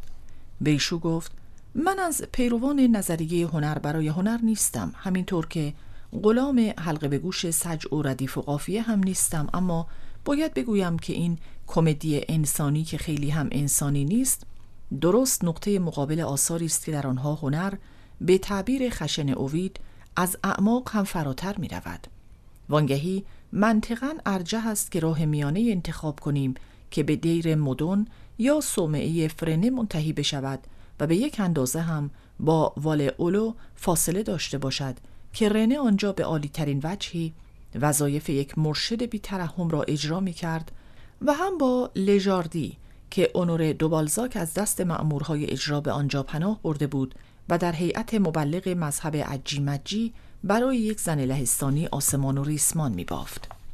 پانویس لژاردی نام محل اقامت بالزاک است در حومه پاریس. اولو ملکیست در سو باز در حومه پاریس که شاتوبریان رنه از 1807 تا 1814 آنجا زندگی می کرد.